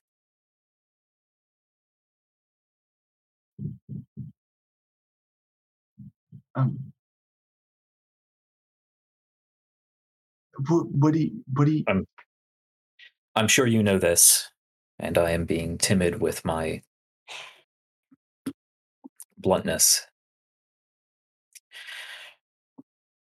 Since you're joining, as I said, I've not been certain whether I'm talking to Yezbeth, Hage, or Jorad, and that means intense, quick, difficult situations that you no longer have that implicit trust, no matter how exemplary of an officer you are.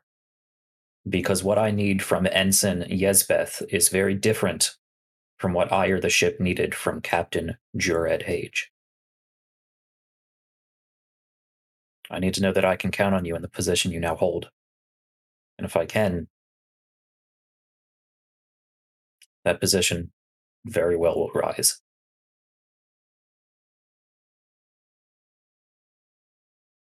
Wow. Um...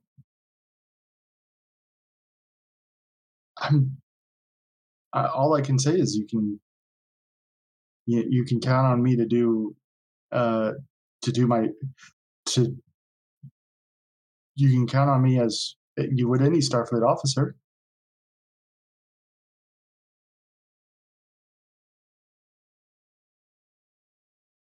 I don't wish to pry, and I'm not asking as your commanding officer.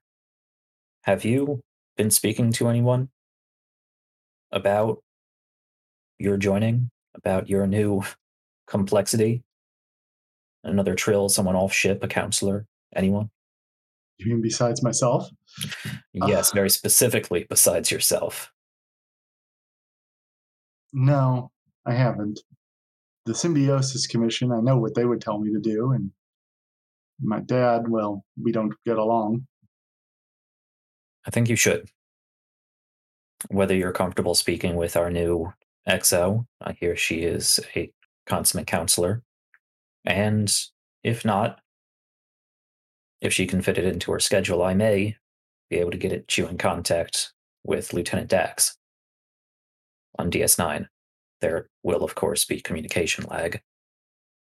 Wow. But from what I understand, she may know a bit of what you're going through, and I think that could help. The Dax symbiote is legendary. I can't promise anything. She's a busy woman, now especially. But I've talked with her. I think it would do you good. Either way.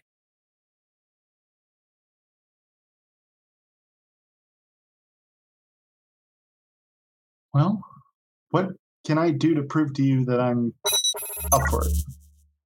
That I'm willing to be the be the Yezebeth you're expecting?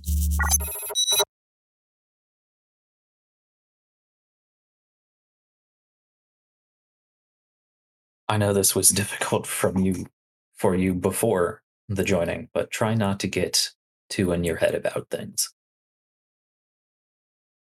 Learn, appreciate, grow from the experiences that you now have.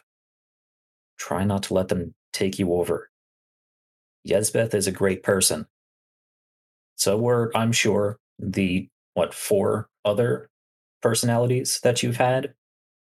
But their time is over. At least behind the reins. This is Yezbeth's time. Remember that. Right. I'm not sure if any of this is helpful. I don't have your experiences. No, as I said, you should no, be speaking to another joint Trill. No, I get it. I get it. I, I think you're right. I think maybe I, sometimes I try to uh, minimize myself. And I don't know, maybe sometimes I do that in my own mind. You're a good officer, Yezbeth. Place confidence there. Ambrose is going to stand up. I appreciate the talk. Uh, she'll stand up and she'll say, uh, yeah, uh, do you want the room? No, I'll be continuing my walk. Sit, enjoy yourself, you work hard. Right, yeah, the, the Tachyon project's going well, by the way. Uh, Good. I'm sure you've seen my report. Yes. We have a big mission coming up. I'm going to be relying on you. You can count on me. Yezebeth Hage. Very good, Ensign. As you were. Ambrose will okay. turn and walk away. Cool. Good scene. Let's go ahead and come back into it with uh, a quick conference room scene where we get to explain really quickly to anyone who wants to see it um, what is going on with our mission. Um, I will do a quick narration, then you guys can add in anything you want. So um, Europa is on its way to Uh, it, has set, it has set course and is now on its way to the the space uh, known as the Corridor. Um, again, this corridor is a region of space, uh, much like the Badlands. Romulan commanders usually, usually travel through this region um, when on missions to drill their crews and calibrate their systems under intense conditions. Um, there's a lot of asteroids and these massive plasma systems that are uh, almost plasma rivers. Um, and the corridor is something of a of a turbulent oasis in the middle of these these extremely dangerous plasma storms. Um, there is also a nebula in the region. It's a class three nebula, which means it is uh, it conflicts with most modern sensors on Klingon ships, Federation ships, Romulan ships, everybody's ships. Also, this the it inhibits cloaking devices um, once you're inside of it, which is okay because you have no sensors to work with. Um, the plan was to deploy your uh, your buoys, emit your tachyons, drive them to where you need them to be, jump them, and do the things.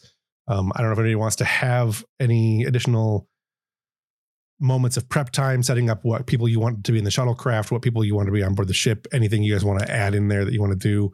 Um, you do have your escape plan already figured out, um, or at least the initial primary escape plan, which you now have advantage on because of a role you got earlier.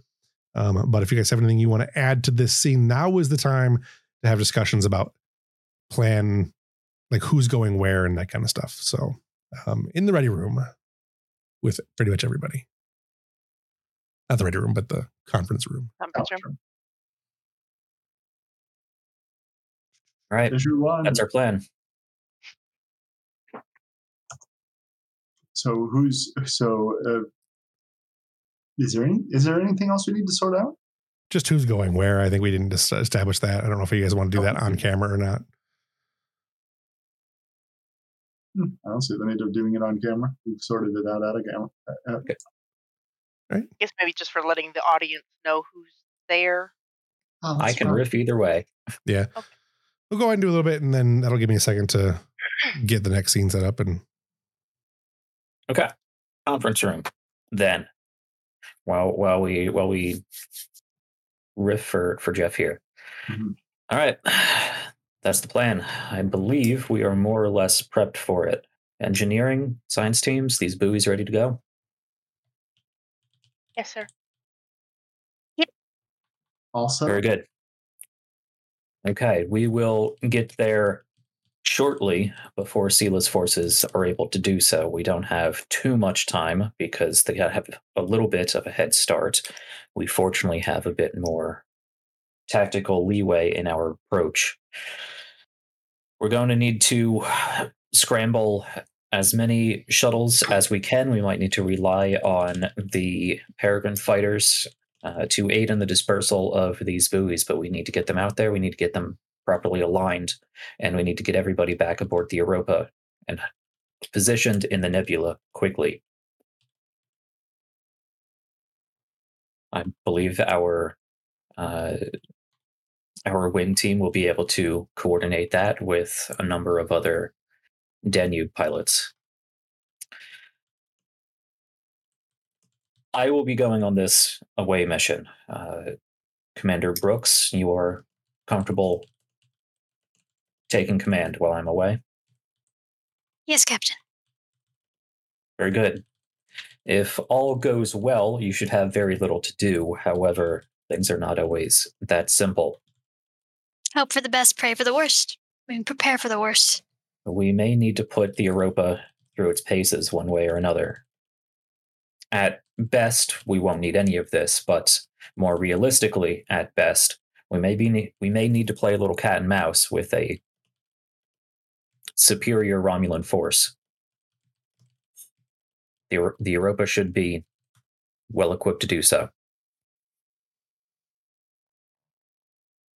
Do you have any experience with that level of tactics?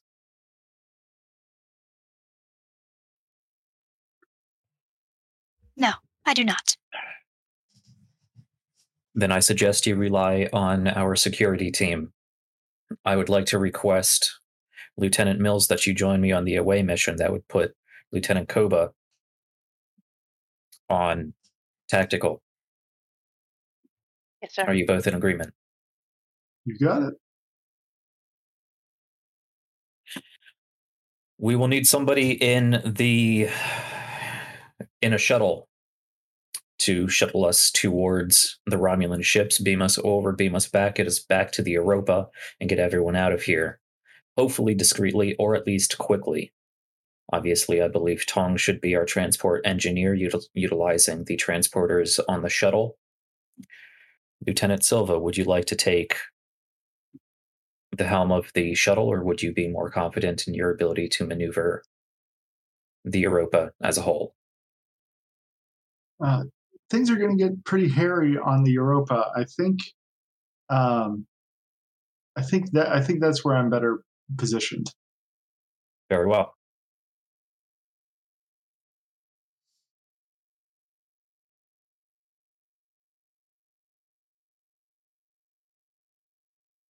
Uh, to remind me, we don't have any other actual pilots between Silva or Jisa, right? Nobody else plays a pilot?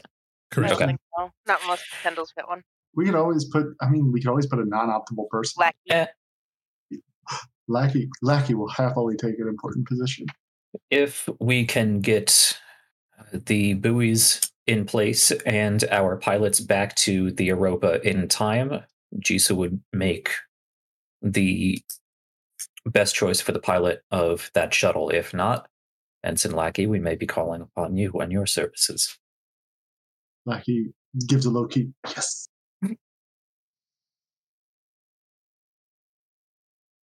Timing will be important, and we'll have to trust in our teams and our preparation. As for the away mission itself, uh, as I said, myself, Lieutenant Mills, Ensign Yezbeth, I would like you to accompany us as well. We'll require your technical expertise, I'm sure. And Lieutenant Tana. I'm sure having a skilled communications officer and your experience in... if I'm reading this correctly, uh, and some of the experiences that you've shown in your previous stations, I would like you to accompany us as well. We could use your aid. Okay. You know, Bajoran resistance isn't a dirty word, right? Some are more hesitant to speak of it, especially those who continue on with Starfleet. I appreciate that we can speak candidly. Your expertise will come in handy, and I appreciate it. We could also use that eye of yours, I'm sure. Any way I can help, Captain? Any more questions? I know there's a lot of moving pieces.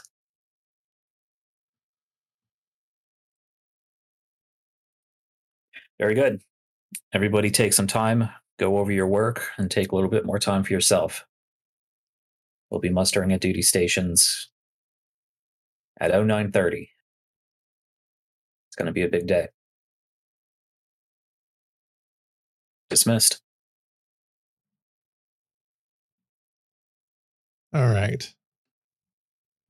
Um, I don't know that we actually need to make a scene of it unless our med people would like to, but Dasavi would be um, prepping med bay for potentially incoming injuries, et cetera. Wow. Is there a scene with uh with Dasavi and Daphne there? We haven't seen either of them in a while. Yeah. Just a suggestion, if either of you have them. Um. Yeah, that would be good if you guys have anything you want to do with that. Well, could we add somebody from the away team in the scene? That way we can like talk to them about what to do if like they come across the, the prisoners wounded or anything like that. Yeah. Um, Anna? Yeah. Perfect. So, since she is the closest thing to a medic you guys are going to have on this um, this away mission. Oh, that's perfect. I was racking my brain trying to remember what we had. I think Nick had made one. Uh, the last combat quote combat medic we had was uh, Jax Vulcan, who I can't remember the name of anymore. Not Jack. Uh, no. John. John's Vulcan. John. Yeah. Yeah. Yeah. I thought we had had one at some point in there that was going to take Mar. That spot. Oh, I miss yeah. Mar. Yeah, Mar. I do. Mar was a pal. So you're you head into uh, uh, Lieutenant Tana goes into the sick bay, um, just as the, the last, you know, they're the closest thing to a science officer they have going on this mission. Um, picking up a couple extra supplies for uh, medical stuff and any last minute. You know, this is probably one of her first. Not probably, but maybe not. One, definitely not the kind of uh, away mission you are normally sent on. Yeah, um, it's a pretty intense away mission for anybody, right? Um, when you arrive down there, the doctor and the the chief uh, charge nurse are, uh, which is obviously Daphne and Dasavi, um, are getting everything set up down there. There's a lot of commotion going on. People are moving around. Um, they're setting up triage beds, and um, there's a section where the morgue is being set up, uh, you know, prepared. Um, you guys can go ahead and do what you want to do. It's a frenetic energy going on in the in the sick bay. I don't think Daphne is particularly uh, frenetic. I think she is uh, very calm as she is. Uh, preparing toe tags, uh, you know, for people. She, uh, uh, you know, uh, this person's certainly not making this. I'm just going to write this up right now. Oh, sorry. Uh, D- uh, Daphne will uh, greet uh, Tana, uh, uh, unless Dasavi jumps into it. Uh, she'll. She'll look at she'll look Tana up and down, uh, and uh, uh, Lieutenant, you're a bit early for to be a battle casualty. Well, no, I just feel like I needed to check in early, you know. Saves us time. Mm-hmm. Might as well put my name at the top of the list. Well, are you here for the med? Are you here for the med kids? That I am. Oh. Right this way. I, I think the doctor w- would like to have a word with you. All right. I've had some, a little bit of experience with battlefield medicine, but it's nothing on this par. Well, the the, the hydrospanner does most of the work. Not hydrospanner, hypospray. Hypospray. Yeah. I mean, the hydrospanner could too, I suppose. Depending on how you how hard you hit him with it.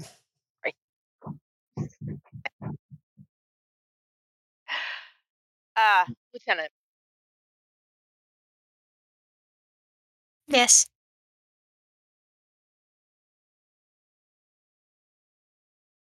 He'll open one of the emergency cases. How familiar are you with, with the equipment? Had a beginner's course. Okay. You know, yeah. Basic first aid that they show us in the academy. Well, I won't have to get the label maker out then. Fantastic. I, it's a good thing I... Fantastic. That means I don't have to read. As Lieutenant here said, the medical tricorder and hyposprays will do most of the work for you.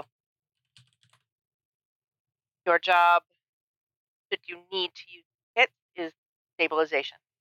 Get them stabilized, get them back to the shuttle, get them back here. Take it from there. Roger, roger, Doc. I hope you're not too nervous. This kind of away mission seems um, rather dangerous.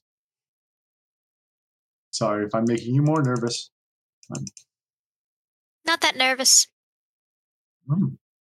Well, good. Uh, uh, nerves of steel, I suppose.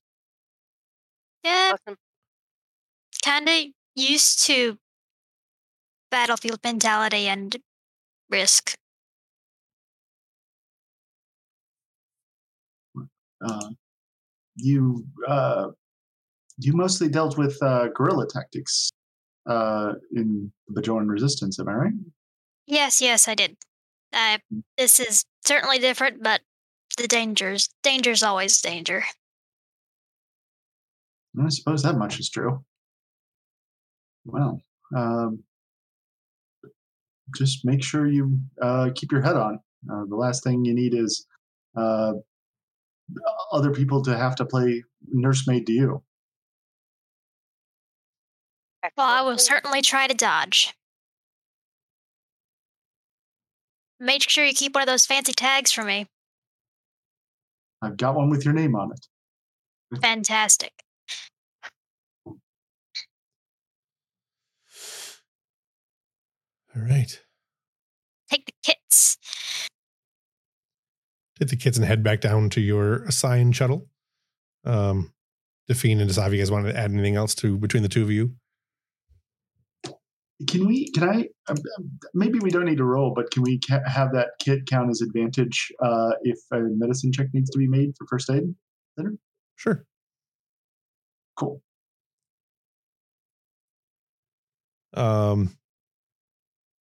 So I know we don't want to do the actual reprimand of Jisa at the moment, but we do want to have that conversation between uh, Ambrose and Brooks before you get to the scene to kill a bit more time uh, for the transport. The actual driving too.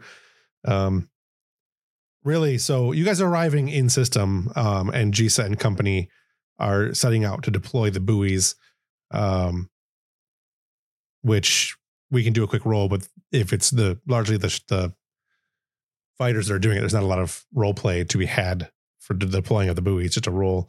Um, but I like the idea of, at least in my mind, cinematically on camera, you'd see her out there doing that while uh, Um, while Ambrose and Brooks are deciding her fate. Uh, uh, I will leave that to Kendall because I know you said you. Yeah, it's up to you if you want to do it with your fog brain. So we can hold off on that if because this this could be a whole conversation. I'm happy either way. If we do have this conversation, I may need to ask out of character questions in reference to what has been talked about before. Yeah, that's because fine. Low processing right now. Yeah, that's fine. I mean, this is just. I, I imagined this would be a scene that uh, that that you would mostly dictate. Yeah, yeah. And if you have any questions, feel free to you know go ahead and ask. But this is basically just you. This would be you taking to the captain whatever your recommendation would be to as far as the punishment for Jisa, mm-hmm. which we talked about in the other chat. Um, but I don't want to put you out. Yeah, if you're not feeling up to it, that's fine too. Um, I know what being. I know what head clog feels like. Mine's fortunately starting to, to dip away now that I've taken a Zyrtec. It does make sense yeah. we wait until after the battle for this kind of thing. It could. Yeah, I would appreciate it if we could do this next session. All right, let's okay. hold off. Thank you. Um, so with that... Uh, Am- Ambrose will be in his ready room, and you can look over the shoulder, and we see he's holding a pad that just is is is titled uh, Commander Brooks's Recommendations for Jisa Incident. It's just... I, you know what I would love to hear? Does Orani confide in anybody? Is he nervous about this? That could be a good thing to do. Um, so. I don't know. We talked about that in, in in between sessions about whether or not Ambrose was had anyone he could confide in or was going to try to find anyone he could. Yeah, confide in, but it's up to you.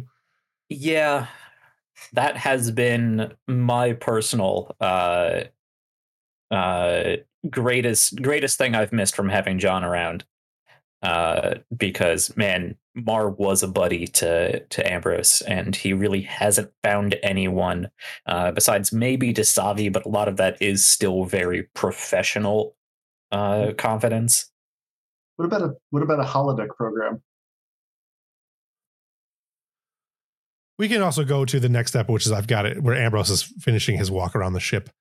Um, yeah, I don't I don't have anything prepared in that line. Yeah. And we have a lot to do anyway. So so let's go ahead and have uh, the shuttles, the the, uh, the the fighters go out and begin deploying the buoys. Um, this is a pretty easy role play session to have to. We, we, there's not much to do here, but I do want to do a quick roll. Um, and it would be a con. Maybe con? What would be the roll here? Um, I'm thinking control and con for precision flying to be able to get the buoys exactly where you want them. Makes sense to me. Probably talking Jisa. Talking Jisa. Yep. Okay. And this um, this has essentially there are complications to be had here if you get them in the wrong spots. So cool.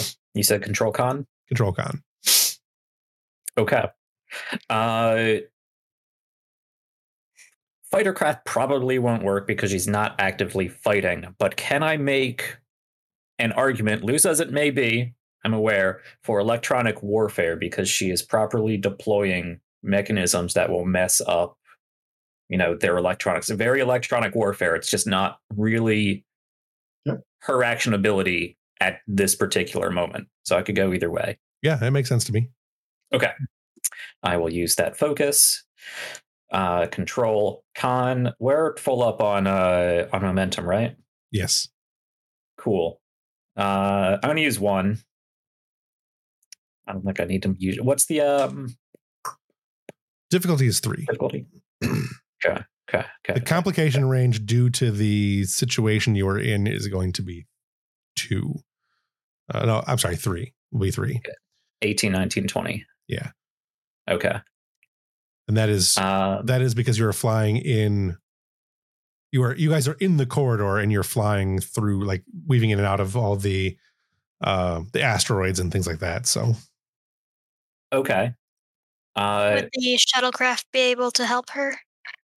The fighters, um, they can. I don't think the fighters have anything they can. I don't think the fighters have any stats that they can assist with, though. They do weapons plus engineering. Well, yeah, yeah. Okay. Where we got that fighter shadow? I, I, I put them all in. Uh, Did you add the fighter to the to the game to the? Yeah. Oh, nice. I didn't. They're in there. Yeah. yeah. Oh yeah, they're there. Um, I know this is specifically a combat talent, but I do have precise evasion. Would that help in, like, she is trained to bob and weave in space? Not for this. Like, if you had something that was more like a bombing run situation, maybe like that, but you're, that sounds like it's more like if you're trying to avoid being hit. I was just thinking, like, slaloming, swa- slaloming, slaloming asteroids. Yeah, yeah, no, because because you're doing with precision, basically, like, you're setting up these these things. You don't have as much maneuverability to do that. So yeah, uh, this sounds like an an important task. Is anyone opposed to me taking another two momentum? Not at all. All right, I'm rolling four dice. We're doing this. All right, so you use con. You've used three momentum total, right? Yes. Awesome.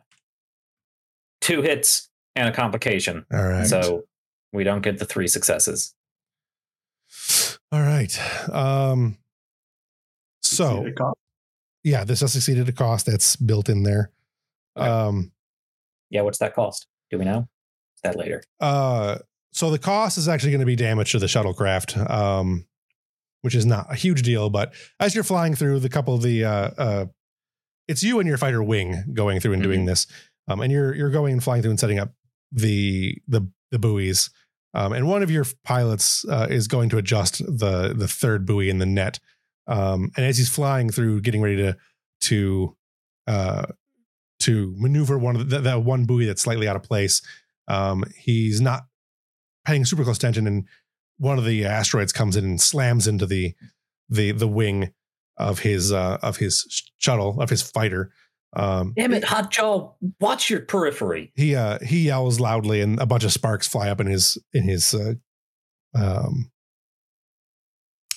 in his console uh, on the shuttle, and he, you hear him scream. He's not you know, like he's you're still getting like life signs, and the ship is still intact, but he is unconscious. So you will have to figure out how to get him back into the ship. Um, the other, and I will add a complication to the scene for the complication. Um, that complication comes into effect uh, during the battle. Uh, do uh, do these things have tractor beams? Mm, I don't think they do. Cool. Uh, Jisa has a focus in warp fields, so she's going to fly over and expand the warp field around uh, his fighter and use that to push that pocket of space with him in the direction they need to go. Okay. That's going to be an engineering roll. Um, The difficulty is two. Um, they have phaser banks, they have micro torpedoes, and that is what they have. They mm-hmm. do not have. Um, yeah, I don't think I can tow somebody with micro torpedoes. Not, n- not safely. Not safely. Be rough. Um, uh, that's plan B. Yes. So, all right. So you you zoom over and you get in within range. Um, your ship is showing, like you're you're seeing on your uh, on your console um, that his life signs are present, but there's definitely some so here some serious injuries, um, and the shuttle is losing uh, pressurization. So you've got one roll. If you fail it, the pilot will die. So your your role is going to be either daring or control and engineering. Yeah. I'm gonna go daring engineering. Okay, wing the lot of you back to the Europa. We are cutting close on time, and we need as few sensor targets out here as possible. All right, hot job. Murder. Mess you put me in. Okay. Uh, I'm going to give you some threat because I don't want to take all of our momentum. Okay. How many? Uh, how many? Uh, just one. Just roll three dice. All right. Um, normal complication range. Uh, the normal everything you're doing right now, the complication range is going to be plus two. two. So okay, so eighteen, nineteen, twenty complication range three. Yep. Okay. Uh, focuses in warp fields. Yep. Okay. Assist with the shuttles or the fighters' engines plus engineering. Sounds good to me. Or oh. Come on, Brian. What are you doing to me? I like that. It's another complication. I like it. Oh, oh man. Another game. This guy's dead. Fuck. Uh, I've been meaning to add a value to Jisa, but she has not had enough screen time. Um, She's got two. Yeah. I, I, I've been wanting to give her a value, something along the lines of I won't let any more people die under my command. Gotcha. Uh, I'm because say- that was a big thing with why she was so insistent on Kendall, Ensign Kendall. Yeah. Uh, standing down.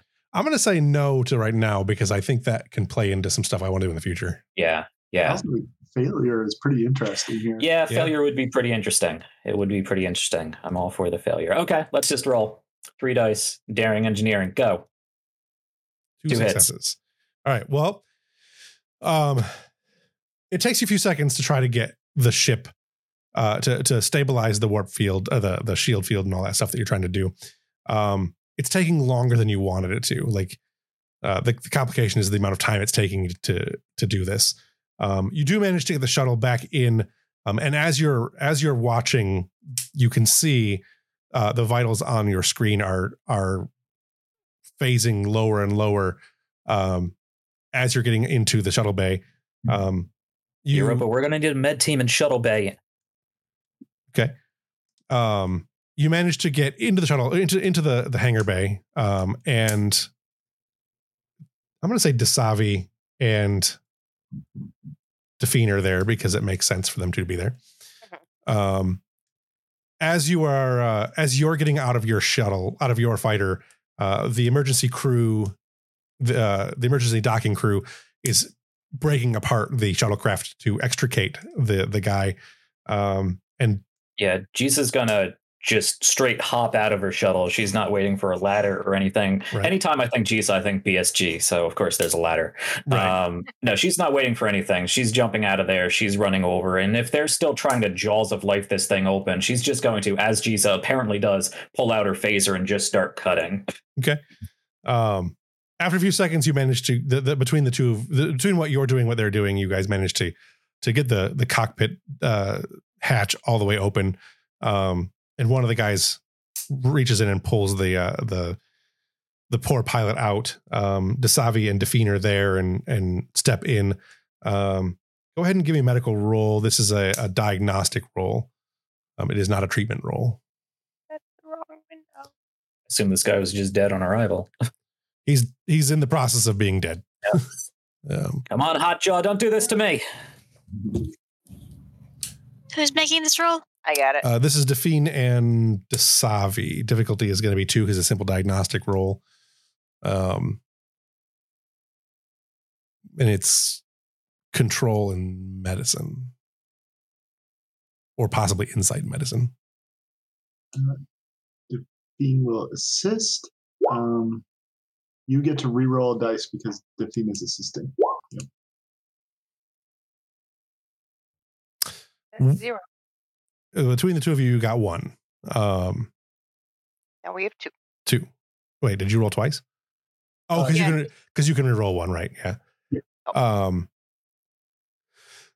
So what you're seeing is that uh, his heart rate, his heart is stopped. He is not breathing. Um, he has some, some, some significant internal bleeding, and um, he also has, you know, oxygen deprivation and some not explosive decompression, but some decompression issues. Um, you'll get one roll. You did not get enough on your diagnostic to get any advantage. So the difficulty is four. Um, This is basically doing your immediate C P R and all that stuff right here in the in the bay. You get one attempt, um, no comp, no additional complication range, just difficulty of four. That higher difficulty is because Jisa is being, you know, the terrible person getting in the way of the doctors as they're trying to do their thing with her one medicine. She's jumping in like, "How can I help?" Starts doing and compressions. It. Yep, yep. Broken ribcage, just like, I got this. His, his heart's crashing. Uh, the, the, uh, his heart's crashing. We're at uh, six point four beats per second. The pain look, or Dasabi, I don't, I'm, I'm going to play Brian's characters today, apparently. Dasabi looks at Chisa. Lieutenant, please occupy yourself. I appreciate your enthusiasm. We've got this. Fine. Just, fix him. Yes, sir. She's in the background pacing around. Uh, I'm trying Define, to remember stupid talent. Define, uh, oh. Define gives Jisa, Jisa just a sympathetic glance for just a moment, but she's too busy on her work to provide any comfort. Um, in fact, she's going to go over and start yelling at the rest of the squad. Way more than what's appropriate. Uh, I feel like bold medicine would apply here if I could find it in the blasted book. Tell me what the hell it does. Bold medicine, the the talent. talent? Yep. This infernal book. Um, I think bold gets you an extra momentum on certain situations. I can't remember what it is because yeah. there's a bunch of different bolds. If you spend a threat, if, if you spend a threat, you get to re, you get to reroll a die. Oh, yeah. Okay. Mm-hmm. Yeah. Yeah. I haven't used that in forever. It's a good one. Mm-hmm. The good old days when Ambrose used to get into combat. Well, you, you, you'll have your yeah. chance. You're safe. It's coming. uh, get hyped. We are at. You've got two successes. If you want to use bold, you'll give me a threat. Yep. Do it. That's fine. I just, I can't, I hate roll twenty with the passion. With ah. I was like, be a bloody thing. I don't know where our, where did our, I don't know. All I have is a giant map. Oh, do you need the, the main screen for how, what do you, what do you need to know? You've got three momentum. Thank you. That's, that's what I'm after. Yes. I, They don't they don't go between screens. I'm on the other screen, so. So how many of those do you want to spend? I think you're I think you're cutting out there, Ev. Yeah, I can't hear you. Hey.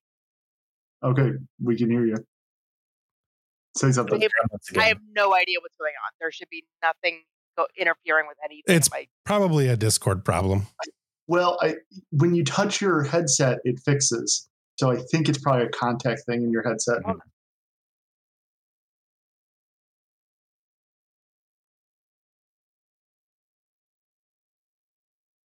The only thing I could think is if that mic was loose.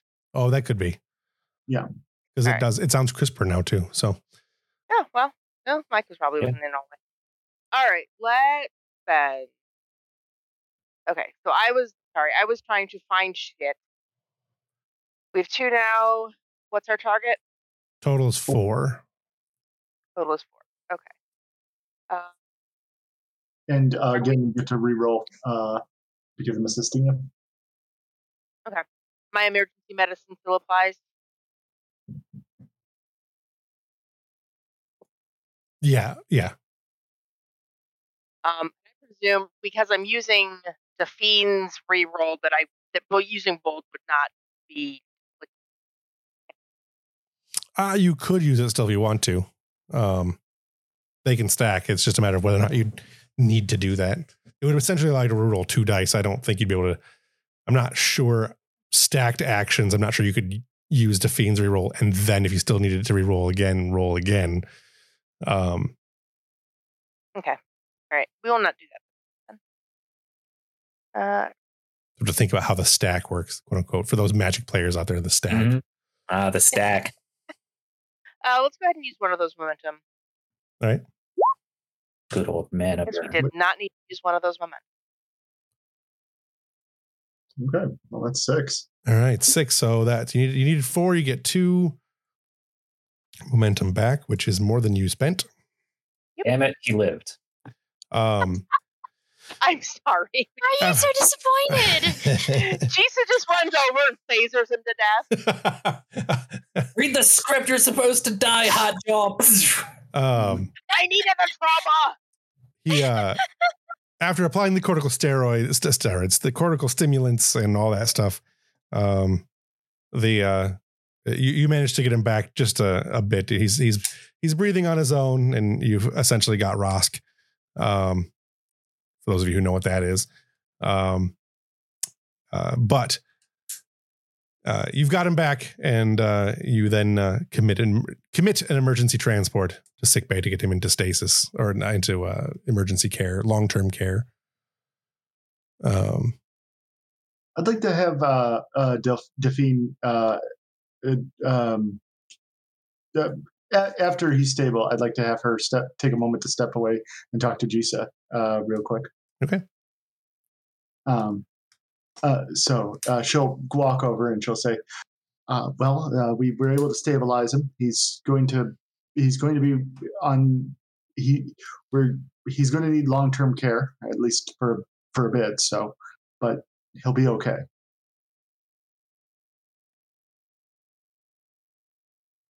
Okay. Good. Good to hear. Good to hear. Thank you. You you seem a bit rattled. Are you okay? I'm fine. At least I would be fine if anyone else on their ship could do their damn job. Besides, besides you and your team, uh, of course. You just, just did a great job. Hmm.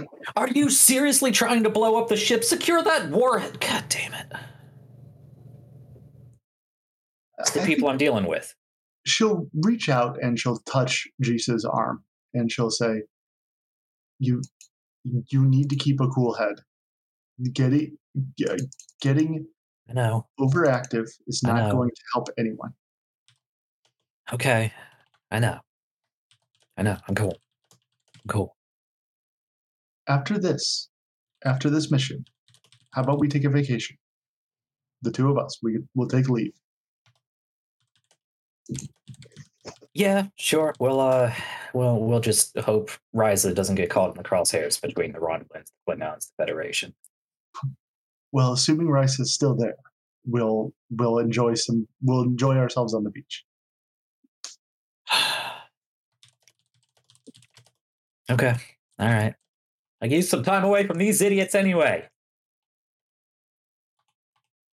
She'll uh. She'll give her a kiss. Like, uh, she knows that uh, Jisa, it, she, it, it's totally not her vibe to be this unprofessional in the middle of a a, a, a shuttle uh, or in the shuttle bay. But she knows Jisa needs uh, some affection right now. Uh, Jisa does that, does that thing, does that face uh, where she doesn't even realize that happened for like a good ten seconds afterwards. Good luck out there. Yeah. Thanks. Well, with any luck, we won't need to go out there, which is good, since none of these other people can fly. Good luck to you. Hopefully we won't need the med bay all that much. She'll nod, and with that, she'll head off. All right.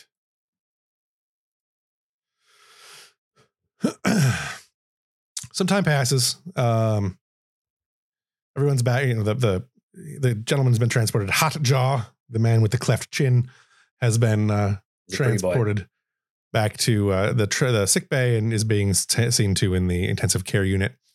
Um, there's a tension that's rolling over the ship as the inevitable is becoming more uh, inevitable, I guess. Uh, the clock is ticking down to when you they, everyone knows that things are going to happen. Ambrose is making his last little bit of the uh, of his rounds around the ship, um, checking out the last places that he missed when he stopped and and talked to uh, to Yezebeth earlier. Um, anybody that you want to talk to, anyone that you want to run into, anyone that wants to run into Ambrose, this is a good time to do that. Um, we got just a couple minutes for that. Um.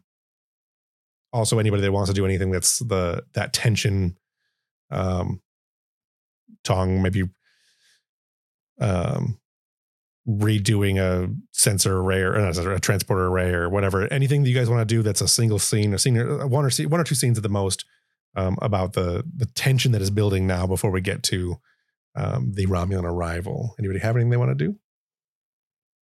Lackey's just in the in the hallway talking to some extras, and he's like, "Yes, I finally get to go on an away mission. Now I'm the one." No. Oh, I, there you are, Ensign Lackey. Uh, we won't be needing your services. The flight oh, no. team has returned. oh, okay. Oh, that's right. Jesus is going to go on the shuttle. Eh? Just gonna start yelling at everybody, why can none of you fly? uh, so Ambrose, as you're as you're walking through the ship, um you see the the various members of the crew going about their business.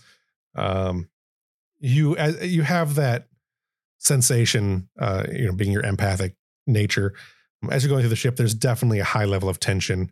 Um some people are outright nervous, some people are fine, they don't, you know, it's just another day in the Other day in the life of Starfleet, and some of your some of your older crew members, some some of your N C Os and other veterans of the um, the Dominion War understand, you know, what's coming, and they're, you know, there's there's a definite definite sense of unity on the ship from the N C Os down. They're they're trying to make sure that everyone is comfortable and understands. And um, when you come into any room, you feel the room's tension change. Um, It's not necessarily that everyone feels more comfortable once you pass through, but um, that it's more real, um, that their their tentative fears become more quantified um, when they see the captain. Um, they're not more nervous, just the reality being set in.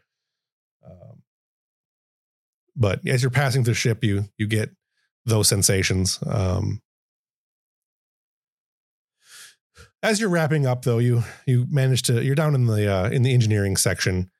Um, Kostra is uh, finishing up some final touches and trying to he's trying to go through and do something with the to keep the engines more efficient when you're in the while while you guys are in the nebula, because you're we're now in the nebula. Um, he's trying to to keep the the power fluctuations from getting out of hand. Um, clearly, he's very busy. Uh, and as you're as you're staring at the uh, the the warp core, um, you begin to get you begin to get uh, a, a strange pressure in your mind. Excuse me. Um, you can feel something similar to the the the the pressure that you felt when you were trying to read um, Toshiri the very first time. That like kind of reflexive pushback. Pressure. Um, and after a few seconds, um, you feel this sensation, like there's this, there's a, in your, your vision kind of flashes, and you're standing in a, a white open space, very much, uh, very much like the Prophets situation, like with the, the whole surrounded by the whiteness. Um, and you can hear voices, but you can't make many of them out. Um, nothing is clear, but you're hearing, um, you hear some of the voices that you heard earlier, uh, way back when you were on Deep Space Nine. Um, uh, I can't remember the characters' names right now, but the the characters that you were like the the potential Kai uh, and Kira and a few others. Um, uh, are you going to do or say anything while you're in this state? I hear them, but I don't see anybody. You cannot see anyone. Yep. You just okay. hear voices and they're kind of muffled. It's more like trying to make out. Um, it's like it's like a half dozen people talking all at once, kind of far away. We've done one of these scenes before, right? This isn't the similar. first time. Yeah, we've done something yeah. similar. Yeah. yeah. It's been a while. Yeah. He's I'm just going to stand there and I'm going to listen for either the lullaby or the Toshiri or Toshiri. Okay. Um, if I can pick anything out, focus on just threads of all these overlapping voices. Okay. Um, after a few minutes of trying to, to, to really focus things out and, and narrow it down and listening specifically for the, the, uh, the lullaby, you can, sl- you can hear the words, but not in the right tune. Um, You don't really, again, you don't recognize the Romulan words necessarily because you don't speak Romulan, I don't think, do you? Uh, not fluently. I think okay. he's he's he's doing. Uh, he he's got the the Rosetta Stone for Romulan that he right, picked up right. after meeting Toshiri, but he's not very good at you it. You spend eighteen hours on Babbel, yeah. um, the uh, which is equivalent to one semester. No, uh, anyway, the um, you can start to hear it. Just you can hear the words repetitively. Um. In Romulan, but you don't, they don't have the tone to them. That doesn't have the musical note to it. Um, and all you can, beyond that, all you hear uh, is the repetitive voice of um, someone that you spoke to way back on Deep Space Nine, right near the end of that. Um, the voice keeps saying, um, perhaps one day, perhaps one day, perhaps one day. Um, and then you see coming out of the mist, the, the woman who was the most likely person to be Kai. Um, you don't really know what politics are going on over there at the moment, but she was the one who offered you the Orb experience before, and she's carrying a, a small uh, music box, um, like a little one of those eighties music boxes, those cheap cardboard ones that you open up and has a little dancer in it. Um, and as you as she opens it, you there's a the little dancer appears to be um, Toshiri, and the light flashes, and you collapse to the ground in in uh, engineering. Um, as Kostra is standing over you. Kostra, you basically were doing your thing, and then the captain just, he wouldn't got your way. Like, he was in the way of one of your consoles. He wouldn't move. He wouldn't move. You tried to push him a couple times or try to tap him a couple times, and then he just collapsed. So. Cap. Cap. And he'll, like, wave his hand in front of your eyes. Come back to us. Cap, you there? Yeah. You're conscious. You're just dazed. Okay. What do you want? Ah, uh, you took a feigning spell. Um, uh, uh, uh, look. Uh, apologies, Mister Kostra. No apologies necessary. Just get yourself to the med bay. That's not. Uh, that's not usual. No, I'm sure. I'm just dehydrated. But you have a point. I will leave you to your engines. Don't worry, they'll be spinning long after we're both gone. Very good.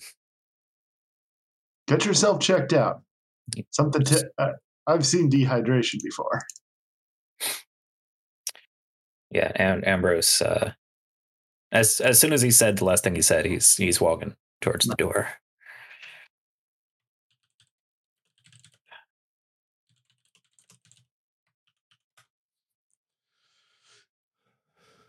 All right.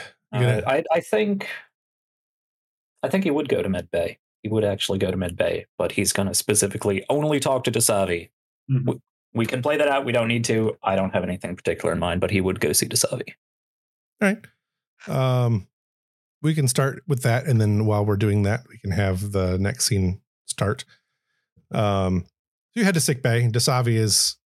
Um, Dasavi and Davine are. are just doing a round on the, you know, doing their, their quick rounds on the, in sick bay. There's not a lot going on other than there's one guy obviously in critical condition. Um, when you come in, that's Dasavi is probably um, standing near him, uh, going over his chart, looking at, you know, whatever, uh, tells, def- tells, uh, probably gets a sense almost immediately of your state.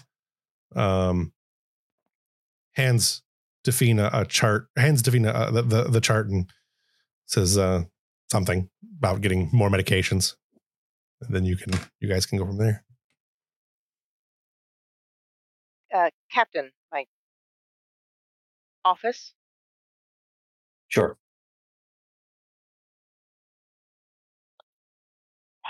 How are preparations?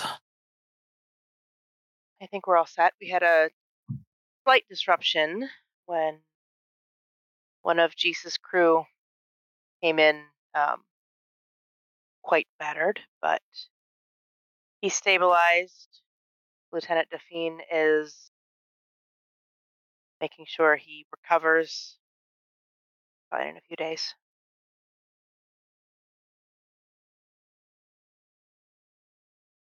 Uh, Ambrose, listening to this, is going to go over to your uh, your your replicator. Water, sixteen degrees.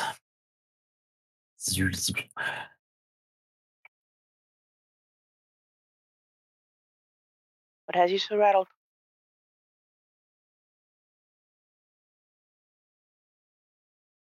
Not sure.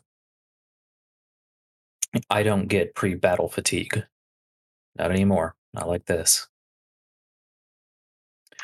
You were on... You spent some time on D S nine, correct? Or at least in the Bajoran system? In the system.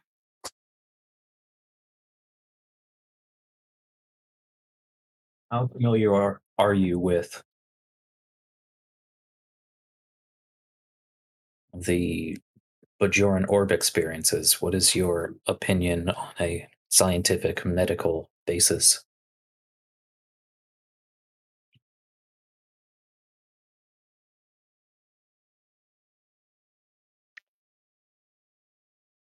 There are a lot of theories out there about the orbs and the experiences they can induce.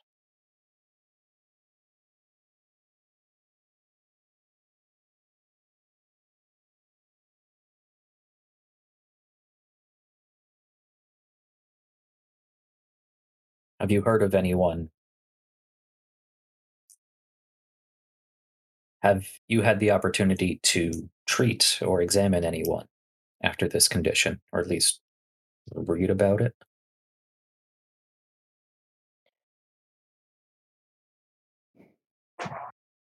I've done some reading on it. Uh, it is rather fascinating. Um, not entirely unlike the shared vision, hallucination, mind vacation we had.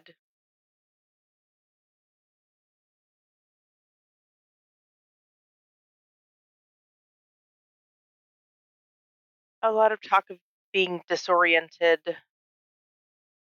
after the fact. Um, what do you ask?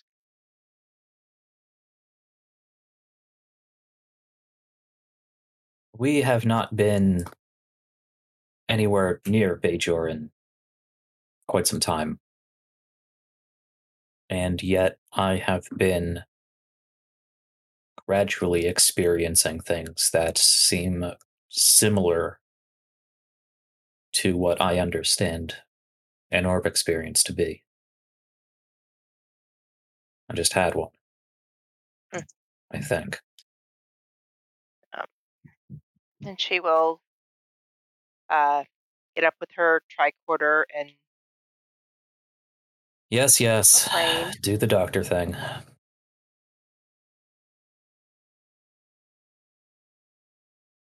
Have I lost my mind, Doctor? Well, it does seem to still be in there, which is good. Might be a little difficult to rescue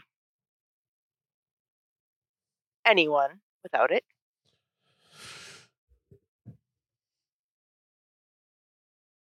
I'm sure I just need some water.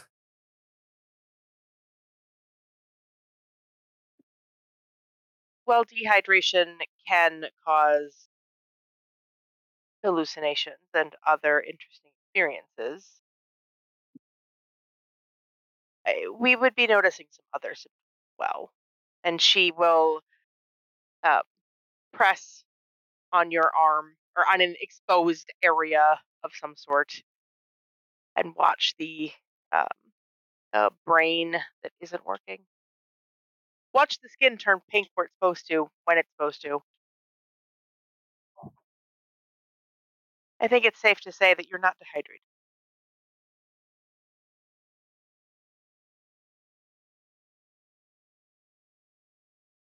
Well, I'm already feeling fine.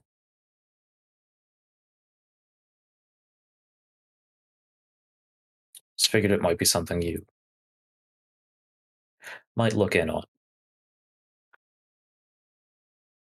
I take it this is related to your sudden, strong urge to head toward... Uh... That was different. Maybe not unrelated, but different, more personal.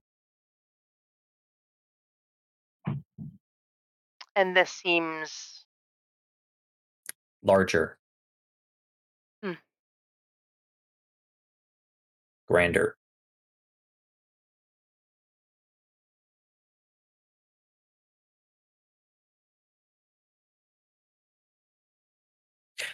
I had too many other things going on during the Dominion War to pay too terribly close attention to Sisko and his...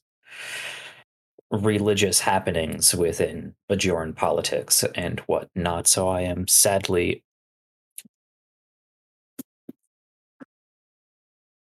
ill-informed as to what what is apparently a practical religious experience with these wormhole aliens, the Prophets.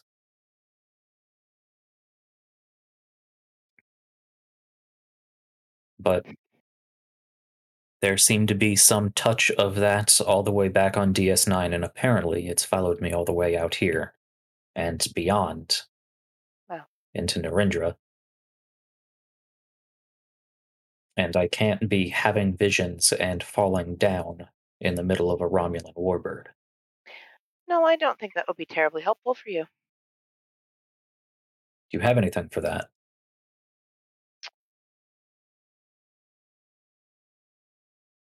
I am fresh out of deific shield, fortunately, Captain.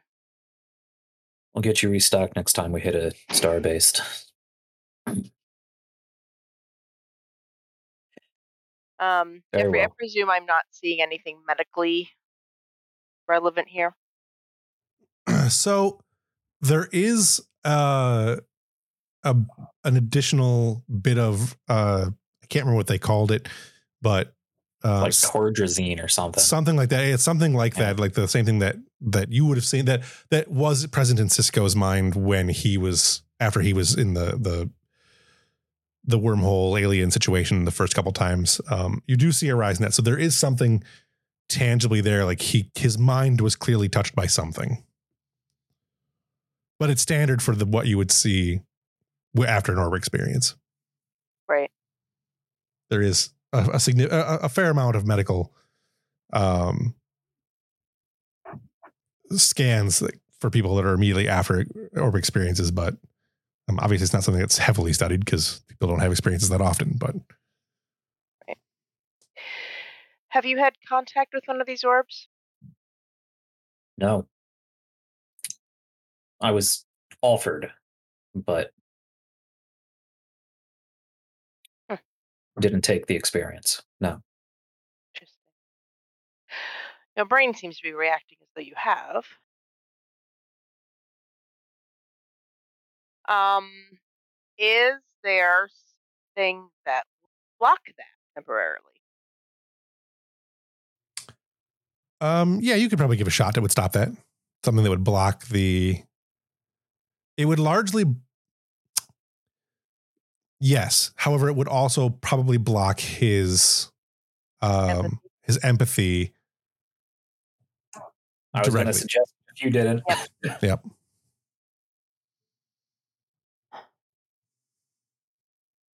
So there is an option, though it is a, as they used to say on old Earth, potentially cutting off your nose to spite your face. I can. There's a compound that can temporarily block the chemical that is flooding your brain that is causing these visions or experiences or what have you. However, it will also block your empathy. Both of which, well, the empathy itself could be very beneficial. However, not falling over in the middle of a Romulan warbird is also beneficial. I'll leave it to you to decide which.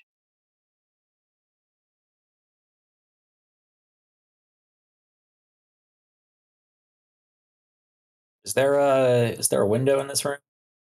Sure. He has to do the pensive Great. captain looking out the window scene. uh, he's gonna he's gonna walk over behind Dasavi's desk and stare out the window. And I want to try and concentrate on that music with the imagery of Tiny Dancer Toshiri in the music box and just try to reach out. Okay. And I don't expect anything from it, but that is what he's doing. Okay. Um, Tell me if that's a helpful story beat. Do you have one of those crystals? Yeah. Uh, you've got your, you've got your little one, but you've got your big one in your quarters, yeah. right? Yeah, I have my necklace, so I could always... Uh, ch- I'd probably actually go and, and do that. Just grab the little one, you mean? Uh, yeah, I'd, I'd focus on the little one. Okay. If it doesn't work, but I feel something, then I might go back to my, my main crystal ball. But okay.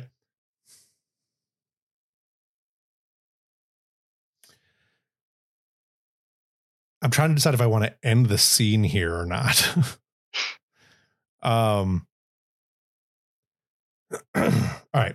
So as you're you're focusing on it and you're you're concentrating very hard, um, you've got your hand on the the crystal and you're you're you know using the breathing techniques and stuff from the uh, from from your that you Mar were taught. taught me. Uh, Mar taught me a uh, Vulcan uh, Men, mind cleansing. Yeah, mind cleansing okay. sort of thing.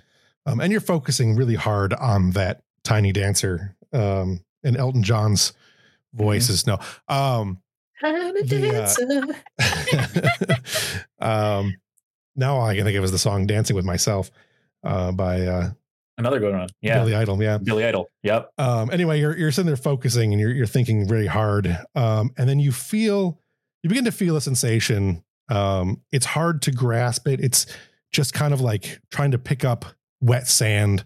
Um, it, every time you try to grasp onto it, it kind of folds through your fingers. Um, sand in the water. Right. Yeah. Yep. And you're thinking, you're thinking, you're thinking, and then you hear very subtly, very impactfully in your head. Um, uh, uh, you hear Toshiri's voice. Um, and it says, "Help me." At which point the red alert alarms go off. Um, and whoever's on the bridge, uh, Commander Brooks calls down, uh, um, the Romulans have decloaked in the area. Don't worry, I'm coming. What do you mean the Romulans have... So, right. yeah. Sorry. Everybody to action stations. Where to go? Doctor, no time. And I will head towards the shuttle. All right. I'm going to go ahead and wow, end. The zombie dies in the background. Right. Because we have several soup brains tonight. Um, although I am feeling much better now that I've taken my Zyrtec, and I'm actually feeling a little excited now. Uh, it's a great time my to stop.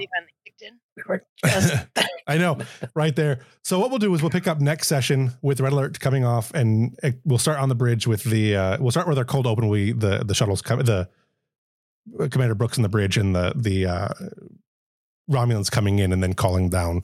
Um, and I'll I'll work with you on that, um, Kendall, so we know where to start that next session. Um, but we'll start directly in the action next session, and we'll jump right in and get things done. Um, so with that, let's go ahead and do our quick wrap up. Let me find my buttons here. What? Oh man, this was so much tonight. This was this was so much. What moment stands out most to you this evening? Uh, let's start with uh, Brian. Somebody who's not me, right? Brian, you had a lot of good stuff going on tonight. I really, I liked. Uh, I liked every one of your character scenes. Uh, I really liked the Yezabeth stuff. So what moment stands out most to you this evening? Um, uh, yeah, I'm, uh, I really like the choice of giving, uh, um, I really like the choice of giving, uh, uh, Ambrose that vision right before the battle. That's, that was a good timing. Oh, and, and I really liked, uh, I really liked, uh, how, um, Jisa responded to the, The, the space accident. Uh, that was a really good scene. Uh, and I really enjoyed all that. And that hot jaw. Hot jaw. It's a terrible name. Uh, I, I was going for hawk jaw, like some sort of bird, like Peregrine bird fighter. It came out hot jaw. So, you know, hot he's he's perfect. Just, yeah, he's got a nice chin. Yeah, he's got a nice, it's, this person is played by Kirk Douglas in his youth. Yeah. Um, Ev, do you have anything that stands out most to you this evening? Um, I like the little scene between Daphne and Jason. Yeah, I thought that was really good. That was a that was a good. I ca- I keep forgetting it's a good that there's the connection there between Jason and Daphne because we don't see either one of them nearly enough. Mm-hmm. Um, and I really yeah, that was, that was good. Um, kudos to Brian for that one for for remembering yeah. that's there and picking up on that. So I, I'm glad you added that in. Yeah, now I'm looking forward to that vacation. That was a spur of the moment thing, but it's definitely yeah, yeah. yeah. Um, Kendall, you uh, you watched a lot of tonight, and you had some soup brain. So, what's the alphabet spell out for you? Yes, appreciate that. um, I like the toe tag scene. Oh yeah, that made me giggle. yeah, uh-huh. yeah. I I love that Tana was like, you you got you got a toe tag for me, right? yeah, it's filled out. Just she just wears it under her inside her yeah. boot. Pre-applied. You uh, got a real grim sense of humor. It's going to come out real fast, real yeah. hard. Ambrose is Ambrose is down for that energy. I want to see some of that on, on this away mission. Yeah, Jack, what do you got for the best? What stand, moment stands out most to you? Oh boy, so much of tonight I was in, so it feels weird saying, you know, I really liked all this stuff I did. Um, you can say that. Why not? Ah. Uh, No, I, I enjoyed every second of tonight, as I usually do. But this this was a great episode. Um, I, I I still have to pull myself away from Ambrose, especially with that that final that final scene, because uh, I gotta go gotta go rescue my princess from the tower. Right. Um, I I really liked seeing uh, Amathi's personality. Um, bouncing around like what what's next what's next what's, what what more can we do I thought right. I thought that was great uh I I think there was a little bit of uh both parties in that instance seemed a little soup brain uh and of course we've had some technical difficulties but I'd I'd love to see that uh a bit more yeah I thought oh, that was he has great. A lot of energy yeah yeah um so if you could uh, give I did go ahead I I really I really liked um how we how we opened uh with Tong just kind of playing supervisor and getting getting ideas and getting like bouncing things off of uh Yezabeth and uh Tana, who really took it away. I really like what you guys both bounced back at me because I'm like, okay, great, you had great ideas, tell me what those are. And right. you guys you guys threw it right back at me and I thought that was great. Yeah, it's hard to do on a cold scene, especially after being off for mm-hmm. a week. Yeah. Um, and with everything else that's been going on, it's uh, those couple of quick scenes that we had that that felt mm-hmm. like, I mean, basically like I was dictating what we were doing because I kind of was Um, we're really just there to try to try to get everyone back into something and get some characters on screen and get some roles done. And I think this was a really excellently paced episode with all of the different scenes yeah. in between major developments and mm-hmm. planning and plot development. When I like when I write out the, the the scene list, it does make my it makes it way easier on me because uh, mm-hmm. and I do that for a lot of episodes, but I haven't recently because I just haven't had time. Um, so I want to give thanks to everybody. Uh, after our last week, we had our meeting. Um, uh, it motivated me to get back to doing that a little bit more and remembering that that is something that I need to do. Uh, my A D D went, hey, you do this thing, right? Uh, don't do that anymore. so, mm-hmm. um, so if you give, I put all of my A D H D into Amathi. Yeah. Right. Uh, I need to get Broll back on cause, uh, that, that guy's got some of that. Oh man. Um, him and Tong. He didn't, I didn't like, yeah. Uh, who would you want to give the most props to for their playing their character? So basically what, who best embodied their character tonight? This is pick somebody that you thought did a good job, give them props for the character they played.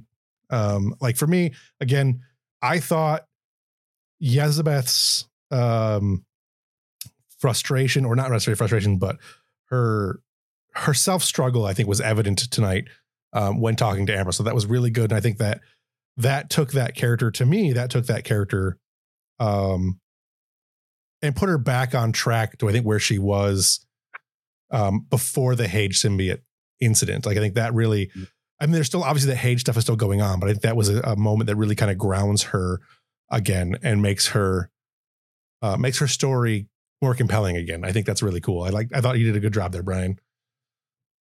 I, I, I I'll give Jack uh, props for that scene too. He was the, you, you asked interesting questions and uh, it really finally let me, uh, you know, this, I'll be honest, this is stuff like I've, I've thought about, but like, you know, t- short of short of her going around and saying, hey, I've got symbiote. yeah. Uh, it, I don't get much chance to talk about it. I've so. got post-symbiote disorder. Um, mm-hmm. If only there was a counselor on the ship. Yep. Weird. It, it, yeah, I'm very happy with how that scene turned out. Um, I, I like the dynamic that we had because I really didn't want to come down on Yezbeth. I wanted to lift Yezbeth up mm-hmm. uh, and kind of kind of help lift her up out of the symbiote soup that yeah. we've yeah. that we've been seeing. And while a counselor um, would be fun, this is something that I think needed to be organic. Um, and from yeah. there, it can go to us to, to beyond that. But I think it mm-hmm. needed to be organic. Um, and I think this is something we've been looking for for a while. I think there was a I think Brian for a, I know early on in season two, we were which this is. Um, Brian and I had talked about getting this moment and it just never really appeared. So this, this is, this has been an, a scene I've wanted, uh, with Ambrose and Yezbeth from like four episodes into season two. And yeah. it's just, we kept pushing it back and pushing it back. So I'm glad we finally got to it. And I think it really fits at this point because we're going to see Yezbeth really, sh- hopefully see Yezbeth really shine on this away mission. And then we can follow that through, uh, you know, to solidifying Uh, that that bond again and growing yeah. that and uh, get that promotion we've been talking about. Yeah, that'd be great. Either yeah. that or she'll fail at a bunch of roles and keep burning her hands again. yeah, I mean, or Romulan would have I wouldn't hold the breath that she does well. um, so Evelyn, do you, who who would you? Uh, what's your who do you, who best embodied the character in your mind? Um.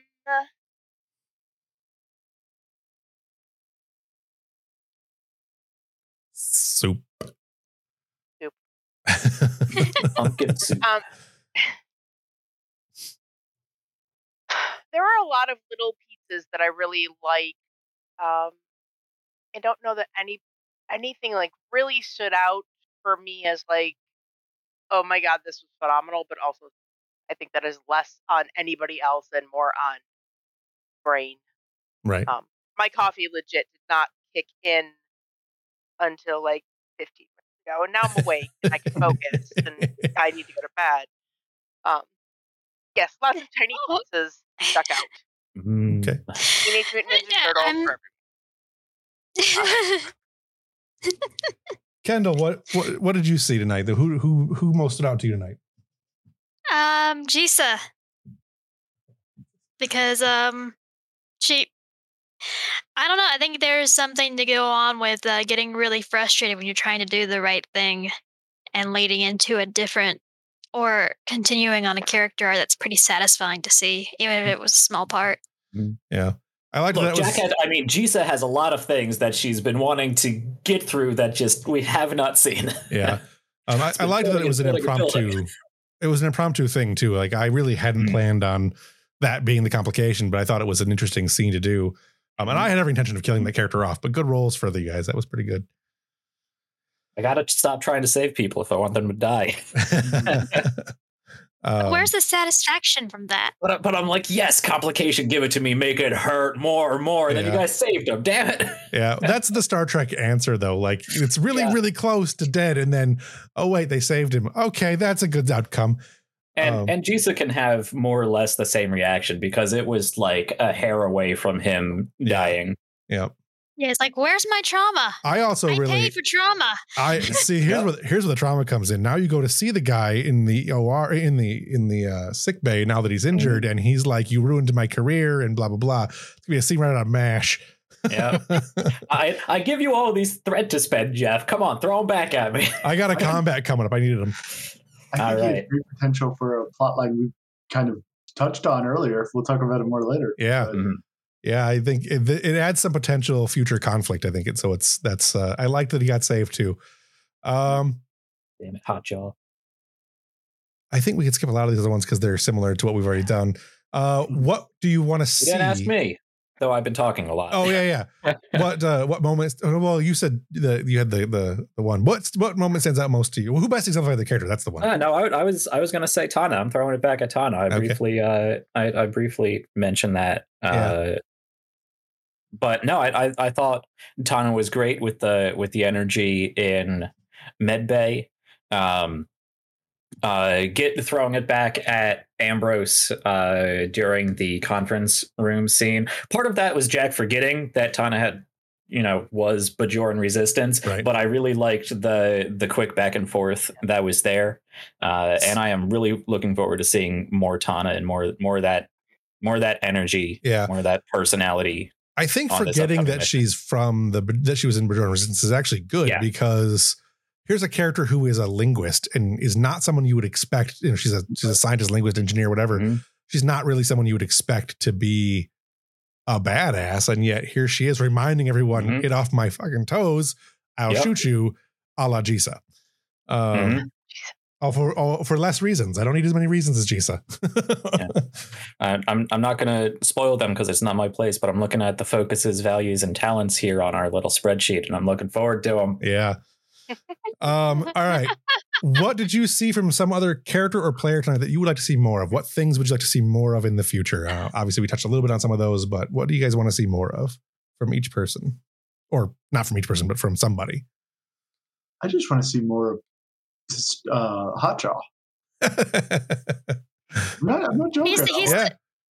the, he's the one good-looking ensign around. uh, I often I'll have to find a picture of, of the character now. Um, anyone else have him anything?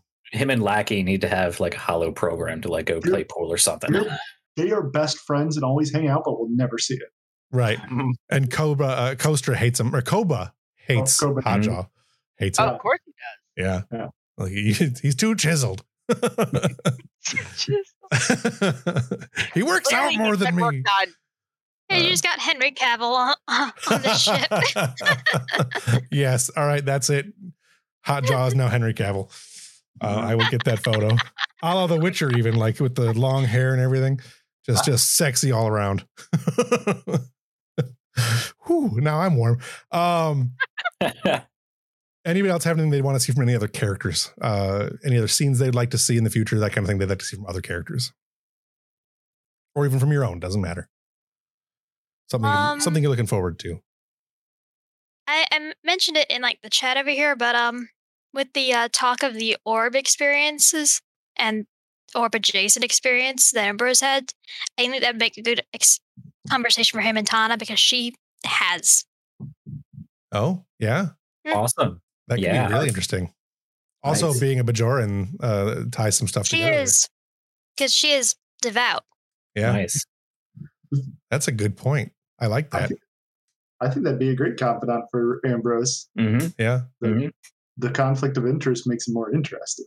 Yeah, we'll have, we'll have to work for work towards that. I know the scene that I'm looking forward to is the first reunion between Ambrose and Toshiri. I'm looking forward to that session. I I picture oh, that's going to be the whole thing. I picture it being uh, well, the original rescue. I actually picture like being the Death Star rescue uh, when they find Leia, and she's just like, I didn't need you to save me, but I'm glad you're here because now can I get that phaser from you. So I don't know how it's going to play out, but I'm looking forward to seeing that. So anybody else got anything? All right. I, I definitely want to see more Daphne telling Jisa just to just calm the F down. just just cool it. That was cute. Daphne is going to start start smuggling Jisa some Ativan. I, I'm, I'm this close to like, do do you need some sedatives? Yeah. Yep. Yep. Stop yelling at those poor people. Just God. Just... Like, honey, your anxiety is showing. Yeah. Yep. Yeah. All right. If you could change one thing about the session, what would it be other than just going longer? That one's cheap. More. um, less soup brain. Yeah. Yeah. That's fair. Yeah. I was having trouble breathing at first. Like when we first started playing, I'm like, mm. I texted my wife. I'm like, I think I might die during this game. I think I my my time is up. It's over. And then then I took the uh, I took the Zyrtec. I'm like, oh, I'm fine. Pretty well, sure it's the long, so, long COVID. Glad you survived this session. Yeah. I don't need you killing yourself for this stream. Yeah. I mean, I'm like two weeks away from my ninety day being over, which means you're probably out of your period or probably just have COVID again. Yeah, maybe. It's possible. R S V. I've had a lot of patients with R S V lately. So uh-huh. um, anybody else have anything they would change about this session if they could? No? Aside from soup. I think this was a great one. Uh, I would I would have I, I ended up liking the way the scene played out, but I will admit I was a little disappointed when like uh, Jissa didn't like it wasn't her sh- fighter that was that suffered the damage. Sure. I think that could have been interesting as well. And so I, you know, just because it's it's a little more, you know, something happens to a guy off a guy we don't know, it's not as impactful as sure. hitting a character we care about. Right. Now, I ultimately like the way the scene went, mm. so I wouldn't change it uh, if I could. Uh, but I don't know. That's just a thought I had. Yeah, I thought about it, but the reasoning I went the other way was because we've come up with some other story I really want to see Jisa in. And the chance of killing off Jisa right there in what didn't really feel to me like a super important scene to begin with. Mm-hmm. I thought it was... I thought I thought the exact same thing. It would be better, much better to do it with Jisa. It'd be more heart-wrenching if something happened. But mm-hmm. in the end, I thought that... Uh, uh, and like you said, I think the scene worked out really well the way it did. So um, I, yeah, I I'm glad agree. You went that way. Yeah. Uh, uh, because Jisa... Uh, it what it that's a that's a Warhammer thing. Uh, but uh, basically, she considers herself dead as soon as she hops in right. the cockpit. And if she comes back out, cool. But... I mean, Jem'Hadar. Something bad happening to her. Uh, yeah, I guess, I guess that was that's kind of Jem'Hadar. Yeah. yeah. Um, it's a trope. But it's a trope. Yeah. Yeah. Um, but I, I think it, it's definitely more impactful for the story and definitely for her that something bad happened to somebody else because she really cares about that. If she gets knocked out by an asteroid, well, uh, she she screwed up.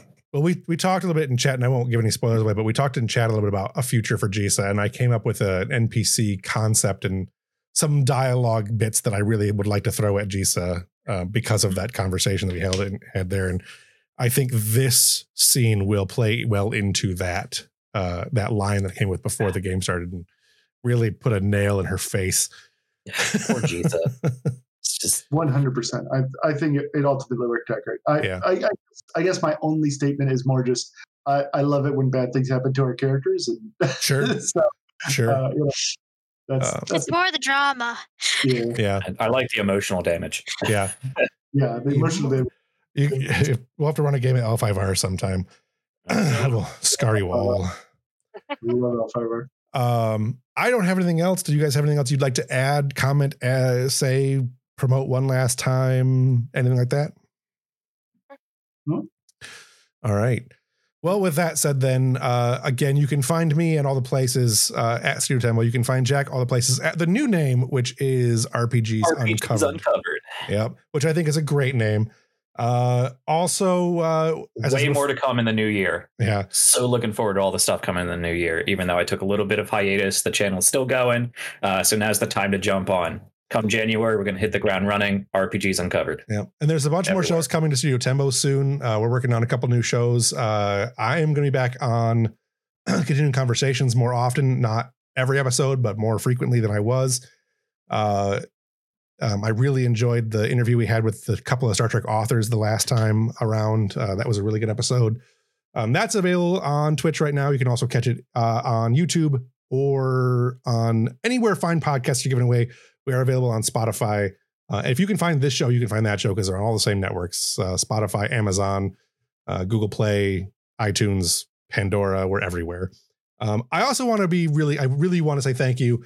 Um, this show just hit Uh, I believe forty thousand downloads yesterday morning, um, which is absolutely amazing. Um, it is my now second most popular show I've ever done, um, and it's heading towards the most. So that's great. I love it. Um, I'm so glad you guys listen to the show. Um, I know it's primarily on podcasting, so you guys don't get to see a lot of the stuff we do. We have a lot of graphics and stuff that we use for the show. Um, so feel free to check us out on YouTube. Uh, check us out on Twitch as well. Um, the episodes that come out on Twitch are currently about two to three weeks ahead of the episodes that people are getting in the on YouTube or on uh, on downloads. That's part of our being a Twitch affiliate now. I want to make sure that we have some exclusivity to, to Twitch, which is way more than they require, but whatever. Um, speaking of Twitch, we're going to start doing some challenges. Those are going to be out next episode. Look for those. It's going to be some giveaways and uh, some stuff to be able to get a live uh, Q and A with Jim Johnson and Michael Dismuke for continuing conversations. I don't have anything else. Uh, I want to say thank you to the cast as well. And uh, check out Saint Pete by Nights over at Saint Pete by Nights on uh, Twitch if you want to learn more. Also, Kent is going to be on one of my podcasts coming up soon, hopefully. Um, more about that and the challenges. So uh, I don't have anything else. So, so long and thanks for the fish. Live long and prosper. Whatever else you want to say. Have a good night. I forgot where my thing went. Hang on. Wait. There it is. Good job.